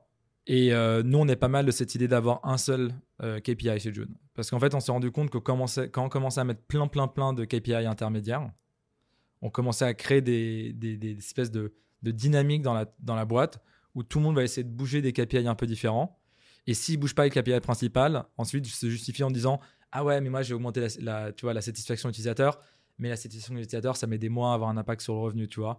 Ou j'ai augmenté l'activation, mais en fait, l'activation, euh, ça va augmenter de dix pour cent seulement ou cinq pour cent. Et en fait, j'ai augmenté l'activation sur une audience qui, en fait, convertit pas. Donc, c'est normal que le revenu ne soit pas monté, tu vois. Et donc, nous, on a toujours cette idée-là de, d'enlever un max de K P I en disant on n'en garde qu'un et il n'y a que celui-là qui va marcher. En fait, on en mesure plein et ma, la réponse peut être beaucoup plus, euh, plus étoffée que ce que je peux dire. Mais ce que j'ai surtout envie de te dire là, c'est euh, au bout du bout, au bout du bout, il y en a qu'un. Et à chaque fois qu'on fait un exercice de brainstorming et de priorisation de la go-to-market, donc une fois par mois, à chaque fois qu'on a fait un exercice de priorisation de la roadmap, enfin de l'équivalent de nos cycles, une fois par mois, une fois par semaine, la question c'est toujours est-ce que ça va bouger le M R R, cette initiative ? Et tu peux me dire ce que tu veux, tu peux me dire oui, non, ça va monter ce truc, et cetera. Mais si je te repose la question une deuxième fois en disant est-ce que le M R R, du coup, en conséquence de ça, il va bouger et que la réponse c'est non, quatre-vingt-dix-neuf pour cent du temps, ça va pas, ça va pas, ça va pas le faire. Parfois, il faut le faire, évidemment. Tu fais plein de choses pour la stabilité du produit ou des choses comme ça qui servent et qui sont complémentaires. Mais globalement, non. Donc aujourd'hui, j'ai envie de te dire, nous, on est resté sur ce single K P I. Et pour avoir bossé dans des grands groupes et avoir mis des O K R en place, notamment chez Zalando, j'ai mis les O K R en place dans le département dans lequel je taffais. Euh, c'est la, c'est, c'est, c'est un poison, quoi. Tu vois. Ah ouais, ah tiens, vas-y, explique. Bah, moi, je pense que c'est un poison parce que les O K R, t'en mets, euh, l'objectif, c'est, c'est, c'est hyper, euh, c'est cool, c'est inspirationnel. Quand t'es dans une grosse boîte et que tu perds un peu du, d'inspiration, ça permet un peu de donner des, des trucs motivants, et cetera. Puis ça te permet d'atteindre des choses assez à long terme, tu vois, l'objectif. Quand t'arrives dans le key result, c'est là que ça devient compliqué. C'est-à-dire qu'en gros, quand tu essaies de mesurer des objectifs, euh, c'est là que ça part un peu dans tous les sens. Il y a beaucoup d'avis sur lequel, quel K P I et quel milestone va être la bonne. Si t'as pas forcément le bon truc, ça va pas le faire. Parfois, il y a des O K R dans les grosses boîtes qui sont pas des O K R directement en lien avec le revenu de la boîte. Ça va être plus des trucs de satisfaction, du N P S, et cetera. Donc là, ça commence à tirer dans tous les sens. Et en général, il y a toujours des problématiques de bien-être, et cetera. Et donc, comme il faut fitter dans les O K R, tu commences à mettre des O K R de bien-être ou je sais pas quoi, de culture de boîte, et cetera. Donc là, t'es encore en train plus de diluer le concept d'O K R parce que tu te retrouves avec un truc euh, complètement tacite, et cetera. En réalité, pour les grosses boîtes, je pense qu'il n'y a pas beaucoup mieux, si ce n'est de faire en sorte que tes O K R sont très bien faits. Mais pour une petite boîte comme nous, on avait mis en place les O K R. C'est une manière de tirer en fait sur dix oiseaux à la fois, alors qu'en réalité, déjà, bouger une métrique, c'est hyper, hyper dur, tu vois. Ouais. Donc ça, c'est une des méthodes qu'on avait pris en fait quand on était chez Y Combinator et qu'on a juste gardé depuis. On a essayé de mettre les O K R en place, mais en vrai, ça n'a pas du tout marché, quoi. Et en fait, je me rends compte qu'il y a plein, plein de startups qui, qui ont un objectif et, et déjà... good luck pour le bouger, quoi. Ah, c'est clair, c'est clair. Vous avez des O K R, vous euh... Non, non on, est en, on est en train de bosser sur des trucs. Non, mais c'est pas les O K R, on utilise une méthode qui s'appelle O G S M, je sais pas si tu connais. Non, ça me dit rien. Bon, bref, on est, on est vraiment en train de travailler sur le sujet, mais c'est... Euh, c'est... Mais, mais nous aussi, enfin, je, j'ai envie de te dire, bon, nous, on fait du service, donc on a, un, on a le revenu et la satisfaction euh, a un gros impact sur euh, le revenu et sur la rétention. Mmh. Et donc, euh, on a euh, ça comme objectif. Mais je veux dire, à part euh, le revenu et... Euh, enfin, tu vois, à part des enjeux acquisition, market, sales et puis euh, satisfaction, opération, euh, voilà quoi. Je veux dire, euh, à la fin... c'est, c'est toujours la même c'est, chose. C'est hein. Ça le business, hein, de toute façon. Ouais, complètement, voilà. complètement. Euh, non, mais ils sont hyper importants, ces K P I, franchement. Et nous aussi, on les sûr. regarde. Et on pourrait creuser dans chacun de ces K P I. Mais je pense que c'est, ce qui est plus important, c'est de dire... Il faut pas, encore une fois, il ne faut pas se cacher derrière des chiffres, tu vois. Totalement. Et il et, et, euh, y a la taille de boîte qui joue beaucoup, c'est ce que tu disais aussi. Complètement, Nous, évidemment. tu vois, à notre, à notre échelle, en fait, euh, viens, on reste focus là-dessus. Toi, ton objectif, c'est ça. Toi, ton objectif, c'est ça. Let's go. Euh, je veux dire, euh... Complètement. Voilà. Complètement, complètement. et, la, et effectivement, se poser la question à chaque fois de « Mais quand tu fais ça, est-ce que ça répond à ton objectif ?» euh, Non, pas vraiment. Bah, arrête. Juste arrête, en fait. Et je pense qu'à un moment, ça, ça, ça, ça, ça, ça, ça, ça fire back parce qu'en fait, à trop vouloir chercher un objectif comme nous, qui est que quantifiable et qui est de revenu, je pense que tu dois oublier plein d'autres choses, tu vois. Bien sûr. Après, la satisfaction fait évidemment partie des trucs que tu regardes dès le début. Évidemment. Tu t'appelles Google, tu peux pas regarder que le revenu tous les mois. Il y a mais évidemment. Chose. Donc, évidemment. Euh, donc euh, ça dépend de la taille de boîte, effectivement. Euh, totalement. Euh, et puis, tu vois, le, tu vois, jouer court terme versus court ter- euh, long terme. Euh, quand tu es Google, tu peux te permettre d'avoir une vision un petit peu plus long terme, et cetera. Complètement. Ouais. Complètement, ouais. Faut éviter, faut éviter ce, ces dark patterns. Mais c'est un truc que les équipes produits font très bien. C'est-à-dire que euh, les salaires des équipes, des gens en produit est jamais indexé sur le revenu de la boîte. Je sais pas si tu sais ça. Non, je savais pas. Ok, jamais. Euh, un product manager, il prendra jamais dix pour cent d'augmente. Euh, enfin, il peut prendre une augmente à la fin de l'année, mais il prendra jamais un bonus. Euh, pareil, un ingénieur. Et la crainte, c'est que euh, les équipes produits commencent à aller chercher des, euh, des raccourcis, voire foutre des dark patterns dans le produit pour aller bumper euh, le revenu assez rapidement. Mmh. Et donc, euh, et, et donc. Oui. Et oui. Et oui. Et oui. et donc, euh, et donc c'est l'inverse évidemment pour les sales et pour le marketing. Le but est d'aller, d'aller en pousser et d'aller pousser le plus rapidement possible l'acquisition euh, souvent de nouveaux clients ou de l'expansion de clients existants. D'accord. Donc, ouais. Make sense. Donc euh, voilà, mais ça va peut-être changer parce que euh, ça c'est un sujet on pourrait creuser aussi pendant longtemps. Ça va peut-être changer parce que récemment tu as des boîtes qui se disent est-ce qu'on va pas faire évoluer le pricing en fonction de la valeur que les gens dérive du produit. Et donc, un très bon cas d'école, c'est récemment ce qu'a fait Intercom. Intercom, donc, qui est une boîte qui fait plein de choses, mais notamment un chat que tu peux mettre sur ton site. Ouais. Ils ont lancé une A I et l'A I te permet euh, d'avoir un robot, globalement, qui est très bon automatiquement à tes questions. Et donc, le pricing qu'ils ont mis en place pour cette A I, c'est de dire à la fin de la réponse, on va mettre un, un pouce en l'air ou un pouce en bas pour dire à la personne si la question était bonne. Et en fait, on va te charger un euro que si la réponse était bonne. Et pourquoi on va te charger un euro ? Parce qu'en fait, ça va éviter à un customer support ou success d'avoir à faire la conversation pour toi.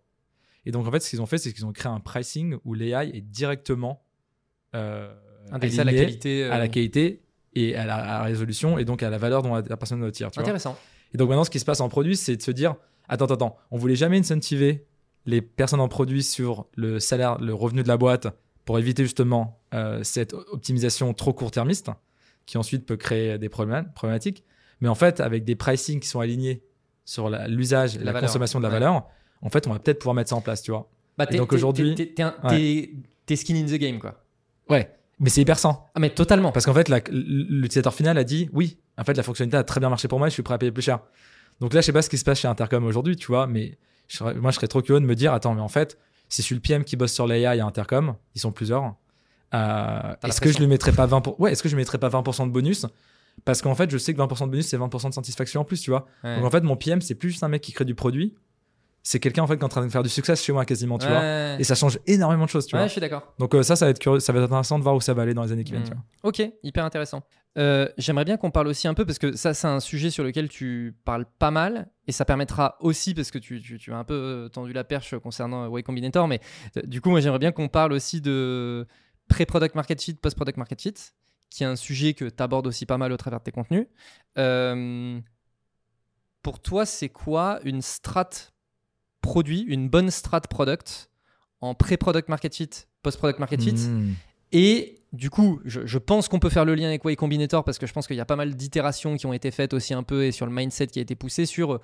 Voilà, un peu le playbook euh, pré-product market fit, euh, post-product market fit et les apprentissages que tu as pu avoir euh, autour de tout ça. C'est un peu une question vaste, tu vois, mais voilà. Carrément. Non, mais je pense que Y C nous a vachement influencé et je pense que ce sujet-là, ça a été, ça a été ma grosse claque euh, en partant des boîtes dans lesquelles j'ai taffé et qui en montant ma boîte qui avait déjà un P M F.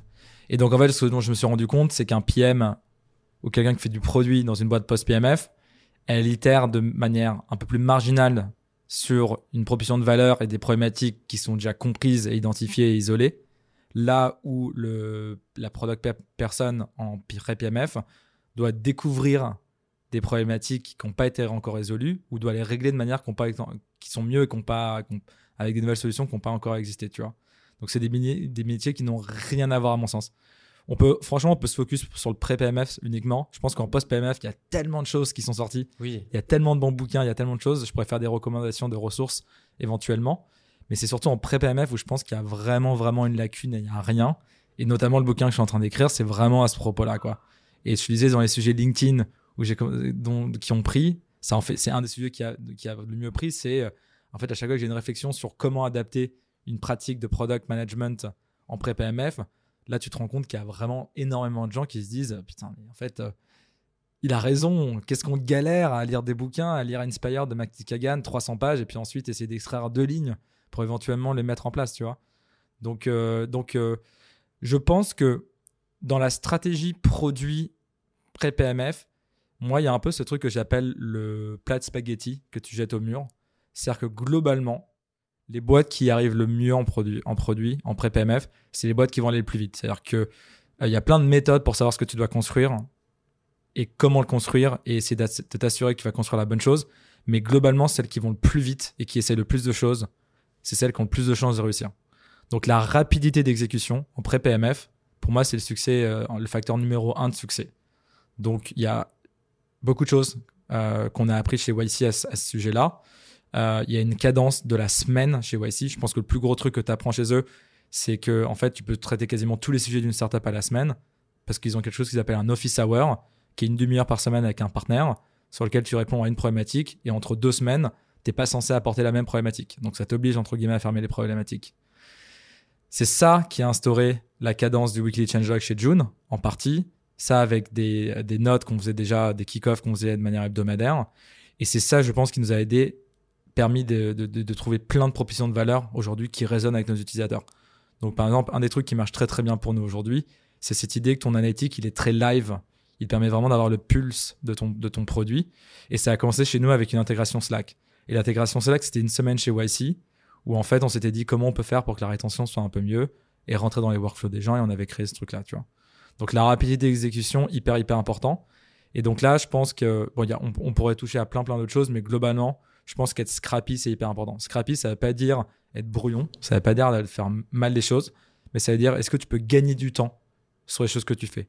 Donc, au lieu de faire une roadmap qui est un Google Slide, qui est parfaite, est-ce que tu peux faire trois bullet points dans un G doc? Okay, c'est, c'est tout con, hein. Là, je te donne un truc super, super pratique, pratico-pratique, ça a la même bête, mais si en fait, tu passes une demi-journée ou une journée à faire une roadmap et que tous les mois, tu la refais, tu commences à perdre une demi-journée par mois, tu vois ce que je veux dire? Tout à l'heure, on en parlait de la demi-journée. Ouais. Okay. Et c'est ça qui fait la différence dans une startup. Les ingénieries, pareil, t'as des, t'as des, t'as, comment tu fais pour accélérer ton ingénierie? Comment tu fais pour, pour que ça aille de plus en plus vite, tu vois?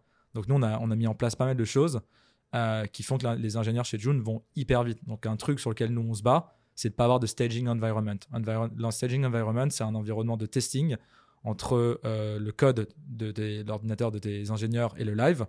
En réalité, ça ralentit vachement les cycles de développement parce que tu es en train de déployer deux fois et en fait, tu fais des phases de testing sur un environnement potentiel de testing qui en fait est jamais vraiment le vrai environnement live.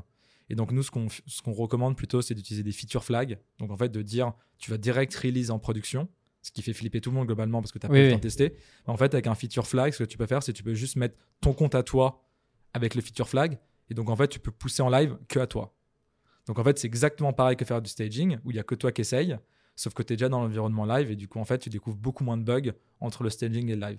Donc, il y a plein, plein de choses comme ça euh, qu'on, qu'on, sur lesquelles on a écrit. Mais globalement, la rapidité d'exécution, ça va être, je pense, la grosse, grosse, grosse solution euh, pour, pour aller chercher le, le, le, en pré-P M F, le, enfin, faire du product en pré-P M F. Et ça, ça c'est, euh, je pense qu'il faut se battre pour ça aujourd'hui dans les startups parce que les startups ont beaucoup de bonnes intentions. C'est-à-dire qu'il euh, y a beaucoup de gens très intelligents qui ont lu des belles ressources, qui ont bossé dans des grands groupes ou dans des scale-up et ramènent le savoir. Et c'est top. C'est pour ça que les startups aussi, ça marche. C'est qu'il y a, y a ce, ce, ce savoir, si tu veux, qui, qui, qui ruisselle des grands groupes vers les startups. Le problème, c'est qu'à vouloir trop bien faire, je pense que les startups se tirent une balle dans le pied. Tu vois ? Et euh, je pense que, euh, et c'est toi, par exemple, en marketing ou en go-to-market, euh, vouloir faire un truc qui est trop propre, comme dans les grands groupes où tu es passé, c'est l'inverse de ce que tu dois faire en startup. En startup, il faut être un pirate, il faut bombarder, tu vois. Il faut essayer plein de trucs, il faut essayer, faut essayer que ça sorte. Même quand c'est un peu crade, parfois ça va plaire parce que c'est authentique. Typiquement LinkedIn, parfois quand tu fais des trucs crades, ça marche bien parce qu'en fait, les gens se disent bah, que tu l'as fait toi-même, que tu n'as pas un designer qui a passé mmh, pendant deux mmh. heures, tu vois. Donc, les règles ne sont pas les mêmes, tu vois. Et je pense que ce truc-là de, de déconstruire euh, les, les, les connaissances du product management dans les grands groupes et de, et, et de les adapter de manière différente en startup, c'est hyper important.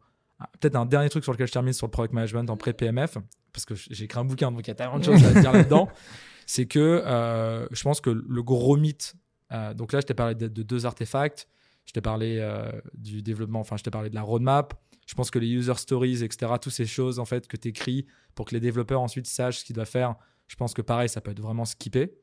Euh, je pense que le deuxième vraiment mythe à aller euh, debunk du product management, c'est ce qu'on appelle le d- diagramme de Venn, le Venn diagram en anglais, qui en fait, c'est trois cercles où on te montre que le product manager, il est au centre de trois compétences dans, une, euh, dans les entreprises, le business, le design et, euh, et le troisième, c'est... Le dev. Le dev, exactement. Et en fait, le product manager est au milieu et va vraiment arranger ces trois corps de métier pour que des bonnes décisions customer-centric se mettent en place.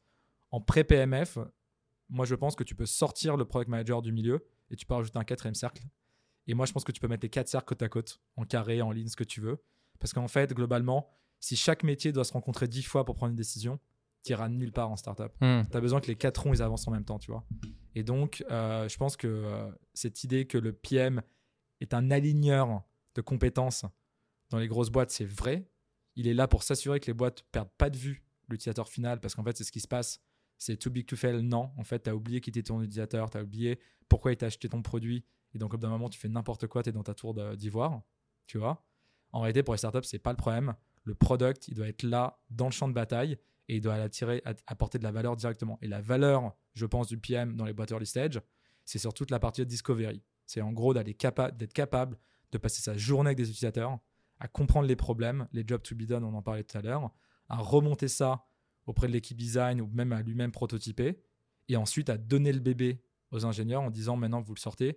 Et pour moi, le P M ne doit pas du tout être dans la phase de delivery. Donc tout ce qui est ticketing, roadmap, euh, epic stories, euh, usability testing, tout ça, pour moi, le P M, il ne doit pas être dedans en, en early stage. Ce qui est l'inverse de ce que disent les bouquins aujourd'hui, tu vois. Mais, euh, mais c'est comme ça que, honnêtement, les, les meilleures boîtes le font aujourd'hui et on s'en rend compte, tu vois. Et Intercom, à ce niveau-là, a été un gros, gros euh, moment d'épiphanie pour nous. Chez Intercom, les P M font pas de delivery, ils font que de la discovery. Et donc, euh, ce qu'ils font, en fait, c'est toute la journée, tu parles avec des utilisateurs et toute la journée, tu écris des promise statements. C'est hyper compliqué. C'est comme un peu euh, ce que fait Amazon, où en fait, tu écris des docs de deux trois pages et tu expliques très, très bien le problème avec des feedbacks utilisateurs et tu essaies de vraiment de convaincre les gens autour de la table que les problèmes que tu vas régler sont les bons. C'est un exercice euh, très, très dur parce que c'est quand même quasiment un exercice de, de philosophie, tu mmh, vois. Mmh. Donc, les P M se heurtent à ça. Moi, ça a été hyper dur pour moi aussi au début chez Intercom. Mais en réalité, c'est là que tu apportes le plus de valeur ajoutée. Et je pense que les boîtes qui y arrivent le mieux, euh, qui grossissent le plus vite et qui sont les plus product-centric, c'est ces boîtes-là qui ont ce mindset euh, de garder le product sur la discovery du début jusqu'à la fin. C'est garder cette idée que tu vois, tout, tout, toute, la, toute la lignée et tout le développement de la boîte, que tu vas avoir, euh, bah, qu'en fait, que, que le P M va être euh, quelqu'un qui va décortiquer les problèmes et globalement va donner des directions, tu vois. Mais la, la roadmap, ces trucs-là, en fait, c'est des artefacts, si tu veux, qui sont, euh, qui sont géniaux et qui aident vachement en product management et, et, et il faut les garder, tu vois. Et c'est, le, l'agile, je pense que ça va partir du jour au lendemain. Mais en réalité, euh, encore une fois, je pense que c'est un fléau en pré-P M F, quoi. Et... Euh, Et c'est sur ce truc-là dont j'écris beaucoup en ce moment. Et c'est là que je me suis rendu compte que, en fait, cette, pan- ce, cette croyance que j'avais, qui était que moi, ça ne m'avait pas aidé, en fait, elle était vachement répandue. Tu vois. C'est-à-dire qu'il y a beaucoup de gens qui se rendent compte que quand ils essaient de faire une roadmap, bah, au bout d'un mois, ils sont obligés de l'acheter parce qu'en fait, il y a eu des feedbacks utilisateurs qui font que la roadmap, elle est invalidée et qu'il faut la refaire. Et qu'ils, maintenant, ils ont perdu du temps, tu vois. Où tu as plein de P M en, pré- en pré-P M F qui écrivent une stories, une user stories. Et ils n'ont même pas eu le temps de la terminer parce que ça prend quand même du temps d'écrire une user stories. Qu'en fait, l'ingé, il a déjà fait une pull request et qu'il a déjà réglé le truc, tu vois ce que je veux dire. Ouais. Et donc, en fait, le P M ralentit souvent la, start, le, la delivery en pré-P M F, là où le P M accélère la delivery en post-P M F, tu vois. Donc, c'est des milieux qui n'ont rien à voir. Et ce qui est fou, c'est que euh, on n'a pas adapté le métier, quoi. On a dit product manager, c'est product manager, tu vois. Ou euh, développer du produit, c'est développer du produit. Non, les, les objectifs sont complètement différents. En post-P M F, le but, c'est de renforcer ton P M F, de grossir, de prendre des parts de marché, euh, voire de diversifier ton offre avec de nouvelles lignes de produits. En pré-P M F, ton seul objectif, c'est de trouver le P M F, quoi. C'est tout. Il n'y a rien d'autre, tu vois. Et ce n'est pas en, en, en, tu vois, en embêtant les ingénieurs ou en leur pré-mâchant le taf avec des user stories ou des tickets que tu vas aider vraiment ta boîte à, à aller sur le P M F. Tu peux, tu vas l'aider, évidemment, mais beaucoup moins qu'en fait si tu allais dans un Starbucks café et que tu rencontrais vingt, vingt utilisateurs potentiels, tu vois. Le problème, et je pense que c'est la dernière, la conclusion, après je te renvoie la balle, c'est que je pense que c'est dur. Je pense que humainement, l'humain a tendance à éviter ce qui est dur. Et je pense que c'est beaucoup plus simple d'être dans un bureau à écrire des tickets pour des ingénieurs ou à faire des belles roadmaps dans des Google Slides que de prendre ton téléphone toute la journée pour appeler des utilisateurs qui probablement soit s'en foutent de toi, soit n'aiment pas trop ton produit parce qu'il est hyper early stage et qu'il est, et qu'il est pas dingue, voire qu'il a des bugs. Et, euh, et d'entendre ce qu'ils ont à dire, tu vois. Donc, euh, donc je pense que voilà, humainement, on a tous tendance à éviter ces trucs-là. Et je pense que les qualités qu'il te faut humainement pour euh, être, faire du product en pré-P M F, elles sont, elles sont rares, quoi. C'est, faut être hyper humble. Euh, faut toujours te dire que tu sais rien. Euh, quand tu as des hypothèses très fortes, comme nous on avait, faut toujours te dire que tu as sûrement tort et tu te rends compte que tu as plus souvent tort que tu as raison. Et, euh, et voilà, il faut, il faut aimer grinder aussi, quoi. Excellent, j'adore. Ça m'a fait penser, tu vois, quand tu disais oui, euh, faut aller euh, parler avec les users, et cetera. Alors, je sais pas si c'est un mythe ou, enfin, je pense que c'est vrai, mais je, je sais même plus en fait où est-ce que j'avais entendu ça. Mais euh, tu mentionnais Zenly au tout début de l'épisode, que Zenly, j'avais entendu dire que une fois par semaine, il débarquait dans un McDo. Euh, tu connais cette histoire? Ouais, Photoroom en fait l'a raconté. T'as le T'as Mathieu de Photoroom qui a raconté cette histoire sur le podcast de Harry Stebbing, toi N vingt-six. Ah, peut-être, ouais. Et, et je et, crois et... qu'il mentionne Zenly, effectivement. Ouais, ou en gros, euh, t'as, t'as l'équipe de Zenly qui débarquait dans un McDo euh, et en fait euh, qui disait euh, écoute, je te, je te paye ton repas, euh, juste installe l'app et va te créer un compte et tout, et je te filme. Ouais. Et du coup, ça permet de. Et juste, rien du tout, juste tu installes l'app et tu te crées ton compte. Et, et juste, un McDo, c'est dix balles. Et, et, tu, et tu fais ça et, euh, et je te paye ton McDo.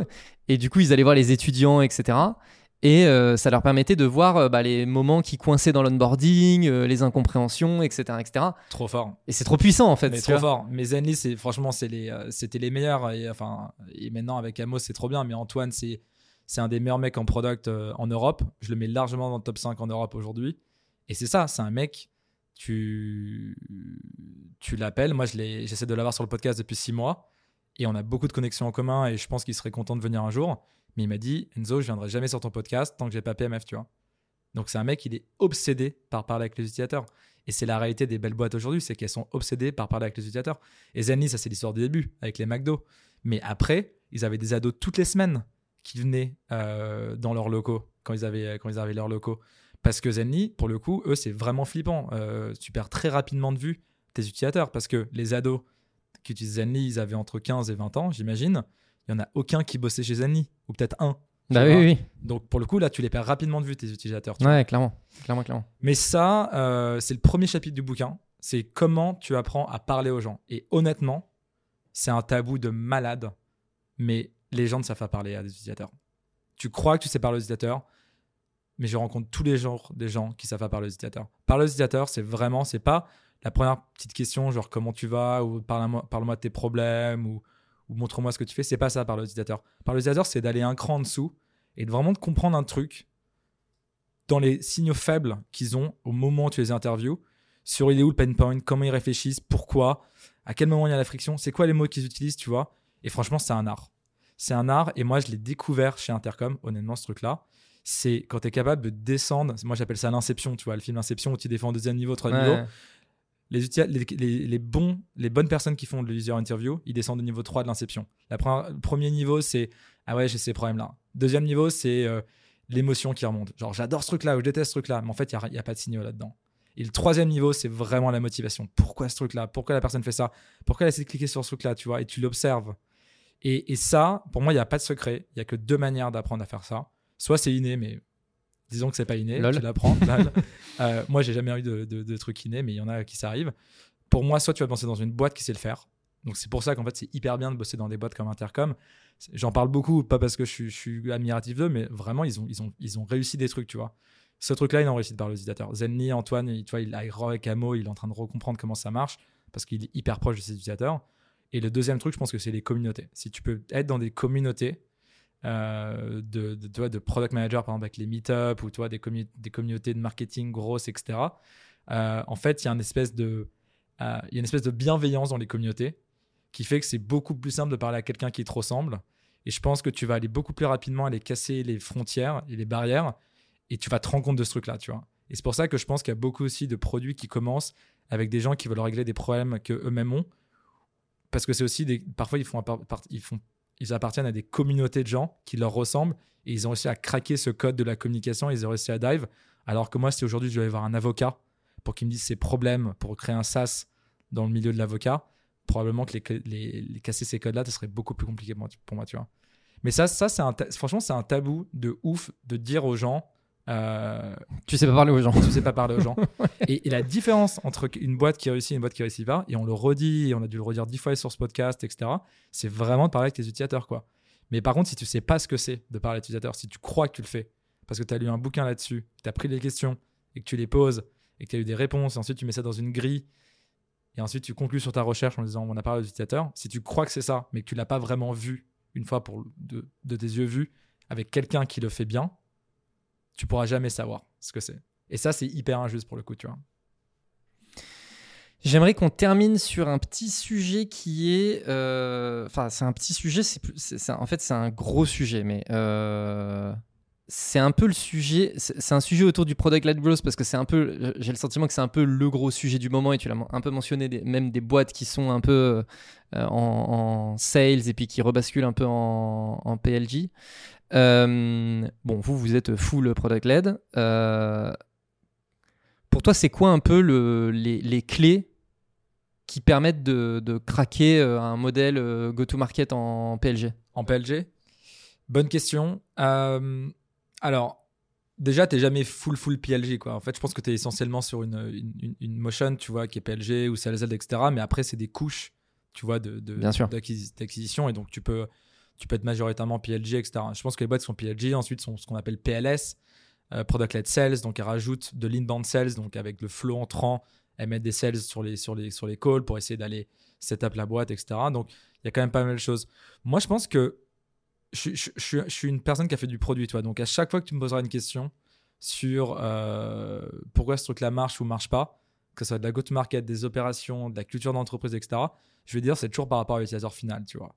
Et je pense que le truc qui marche, le critère principal pour que ton P L G marche, c'est si est-ce que cette, avoir cette motion dans, ton, dans ta boîte aujourd'hui délivre un truc unique à l'utilisateur euh, dont, qu'il veut, quoi, tu vois.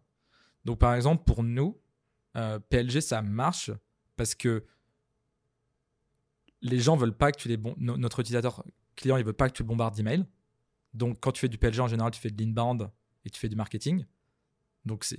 Donc ça marche au niveau de, de ce canal-là. Le problème de notre industrie, c'est que les P M, ils ont pas le temps.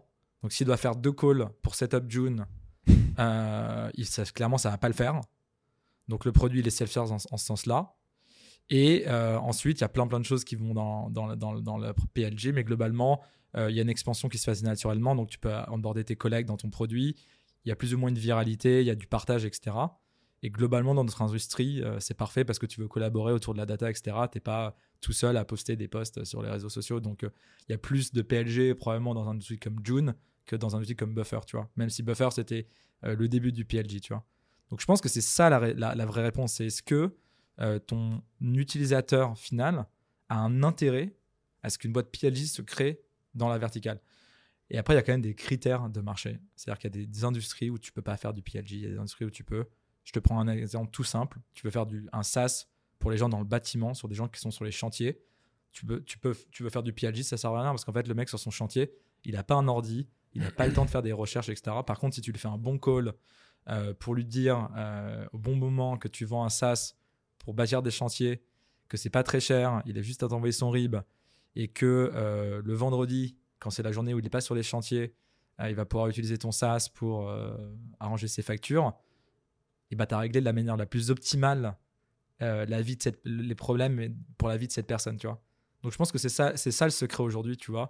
Et le P L G, il y a plein de saveurs. Donc là, il y a plein d'articles sur Internet, mais il y a plein de manières de faire du P L G. Euh, donc il y a plein, tu vois, tu, tu peux être moi ce que j'appelle full P L G. C'est vraiment, tu as la machine de content et tu as le produit qui fait tout le taf. Après, tu as du P L G, mais avec du sales assist, tu vois. Ouais. C'est, il y a le, il y a le call, superhuman. C'est-à-dire que tu as mmh. du contenu. Donc, euh, tu as vu sur First Round Interview, euh, First Round, euh, l'interview de, du C E O de Superhuman. Tu cliques sur ce truc, tu arrives et là, il y a un petit success call. Maintenant, je crois qu'il l'a enlevé, tu peux t'onboarder. Et du coup, en fait, euh, t'es onboardé sur Superman à quelqu'un qui t'explique. Tu vois. Ouais. Donc, c'est du product-led, mais avec un peu sales assist, tu vois. Après, tu as du product-led, mais... Euh, pardon, c'était success assist que je viens de te dire. Tu as du product-led avec du sales assist. Donc là, c'est Framer, par exemple. Framer, tu t'inscris, mais dès qu'il voit que tu as un compte intéressant, tu as un sales qui, oui. qui jump. Et en fait, il va te, il va te fast-forward dans le processus. Et surtout, il va t'aider à faire le setup pour toi. Il va même créer tes premiers trucs pour toi, tu vois. Et après, de l'autre côté, tu as plutôt le sales-led, tu vois. Donc déjà, tu as déjà deux trois saveurs dans ce que je viens de te dire de, de product-led. Et, euh, et c'est à toi de savoir où est-ce que tu vas mettre le curseur. Ok. Euh, c'est quoi vos prochains challenges ? euh, Scale, la go-to-market pour moi. Enfin, là, on est en train de recruter assez un, intensivement. On, on augmente, donc on passe de sept à dix chez June. Ok. Ouais. Donc, euh, challenge, c'est du recrutement. Monter la barre en côté ingénierie. Donc là, on essaie vraiment, vraiment de, euh, de passer sur des, euh, des, tas, des, des tas, des profils de staff engineer, vraiment des gens qui ont, qui ont du bagou et qui vont pouvoir permettre de monter le niveau ingénierie. Chez June, on est très capital efficient, c'est-à-dire qu'on n'a pas besoin d'être cent. On pense qu'à vingt, trente, quarante, déjà, on peut, on peut, on peut créer un leader dans le marché, comme a fait Linear. Ils ne sont même pas cinquante et ils sont en train de... Incroyable boîte. Incroyable boîte. On adore, on est super fan. Euh, moi, je pense que le futur, il n'est pas V C-back, il n'est pas bootstrapped, il est capital efficient. C'est-à-dire qu'en gros, peu importe d'où tu viens l'argent de ta boîte, c'est comment tu le dépenses. Tu vois. Donc, on a ce sujet-là. Et après, on a un sujet de go-to-market. C'est aujourd'hui, on a craqué un canal et demi. Et en gros, on essaie... Le canal de... et demi, c'est LinkedIn, c'est Twitter, LinkedIn, communo... ouais, enfin, social, social media, okay. euh, communauté et word of mouth qui est toujours notre canal numéro un. Ouais. Et donc, euh, donc là, c'est d'aller sur les d'autres canaux, canaux vidéo, canaux S E O. Euh, donc passer plutôt à deux, deux, deux et demi avant la série A, euh, parce qu'en fait, même si on grossit vite aujourd'hui, arriver avec un canal et demi. Oui. À ta série A, c'est un peu flippant, quoi. Bah, et puis surtout d'arriver à prouver que tu arrives à reproduire aussi un modèle go-to-market et à générer de l'attraction sur un autre, euh, sur un autre canal, ouais. Et que t'as, tu déclenches la série A au début de ce truc-là. En fait, tu es en train d'envoyer le message de euh, on est au début d'un nouveau rebond, euh, c'est quand même un bon timing pour euh, nous rejoindre, quoi. Exactement. Et puis ça met toujours du temps, les, les canaux. Là, oui, bien sûr. L'erreur qu'on a faite, c'est qu'en fait, on met trop de temps à recruter sur la go-to-market. Tu vois. À chaque fois, on se dit on le valide et dès qu'on l'a validé, on recrute. Et en fait, euh, il faut recruter avant souvent. Sauf que ça, c'est l'erreur apparemment classique que font les fondateurs, en particulier les C E O. C'est, ils se disent, j'attends un peu avant de recruter, sauf qu'après, tu mets trois à quatre mois à trouver la personne, l'onboarder, ça reprend un mois. Non, non, non, non. non. Donc, on est en plein dans ce truc-là. Voilà, c'est, okay. C'est ça le challenge. C'est, c'est quoi, toi, le challenge ? euh... Moi, le challenge, bah, nous, on est aussi dans des sujets de structuration d'équipe. On a recruté euh, nos trois premières personnes euh, là dernièrement, euh, ce qui nous a fait sortir du modèle cent pour cent collectif. Mais euh, du coup, voilà, c'est structuration d'équipe, arriver à vraiment faire en sorte que les objectifs soient correctement définis, qu'on se mette euh, correctement les bons milestones et tout. Euh, voilà. Pour nous, c'est ça. Et c'est, et, c'est, et c'est beaucoup. C'est beaucoup pour tout le monde. C'est beaucoup. Écoute, merci beaucoup. Les personnes qui veulent te suivre, donc on a compris, c'est LinkedIn. C'est LinkedIn, ouais. Elles peuvent t'envoyer des petits messages d'amour, t'apprécies. Ouais, surtout sur les trucs où il n'y a pas d'engagement. C'est en général que je tente un nouveau format. Donc, euh, okay. même, même pour me faire plaisir, même si c'est pas vrai. Euh... Trop bien. Eh ben, merci beaucoup, euh, Enzo. Euh, tout le meilleur pour la suite. Et, euh, et puis, à bientôt. Merci beaucoup de m'avoir reçu. Pour toutes les personnes qui nous écoutent encore, euh, n'oubliez pas le petit like, commentaire, euh, tout ça, tout ça. Et on se retrouve la semaine pro. Ciao. Do it. Just do it. Yesterday, you said tomorrow. So just do it. Make your dreams come true. Just do it.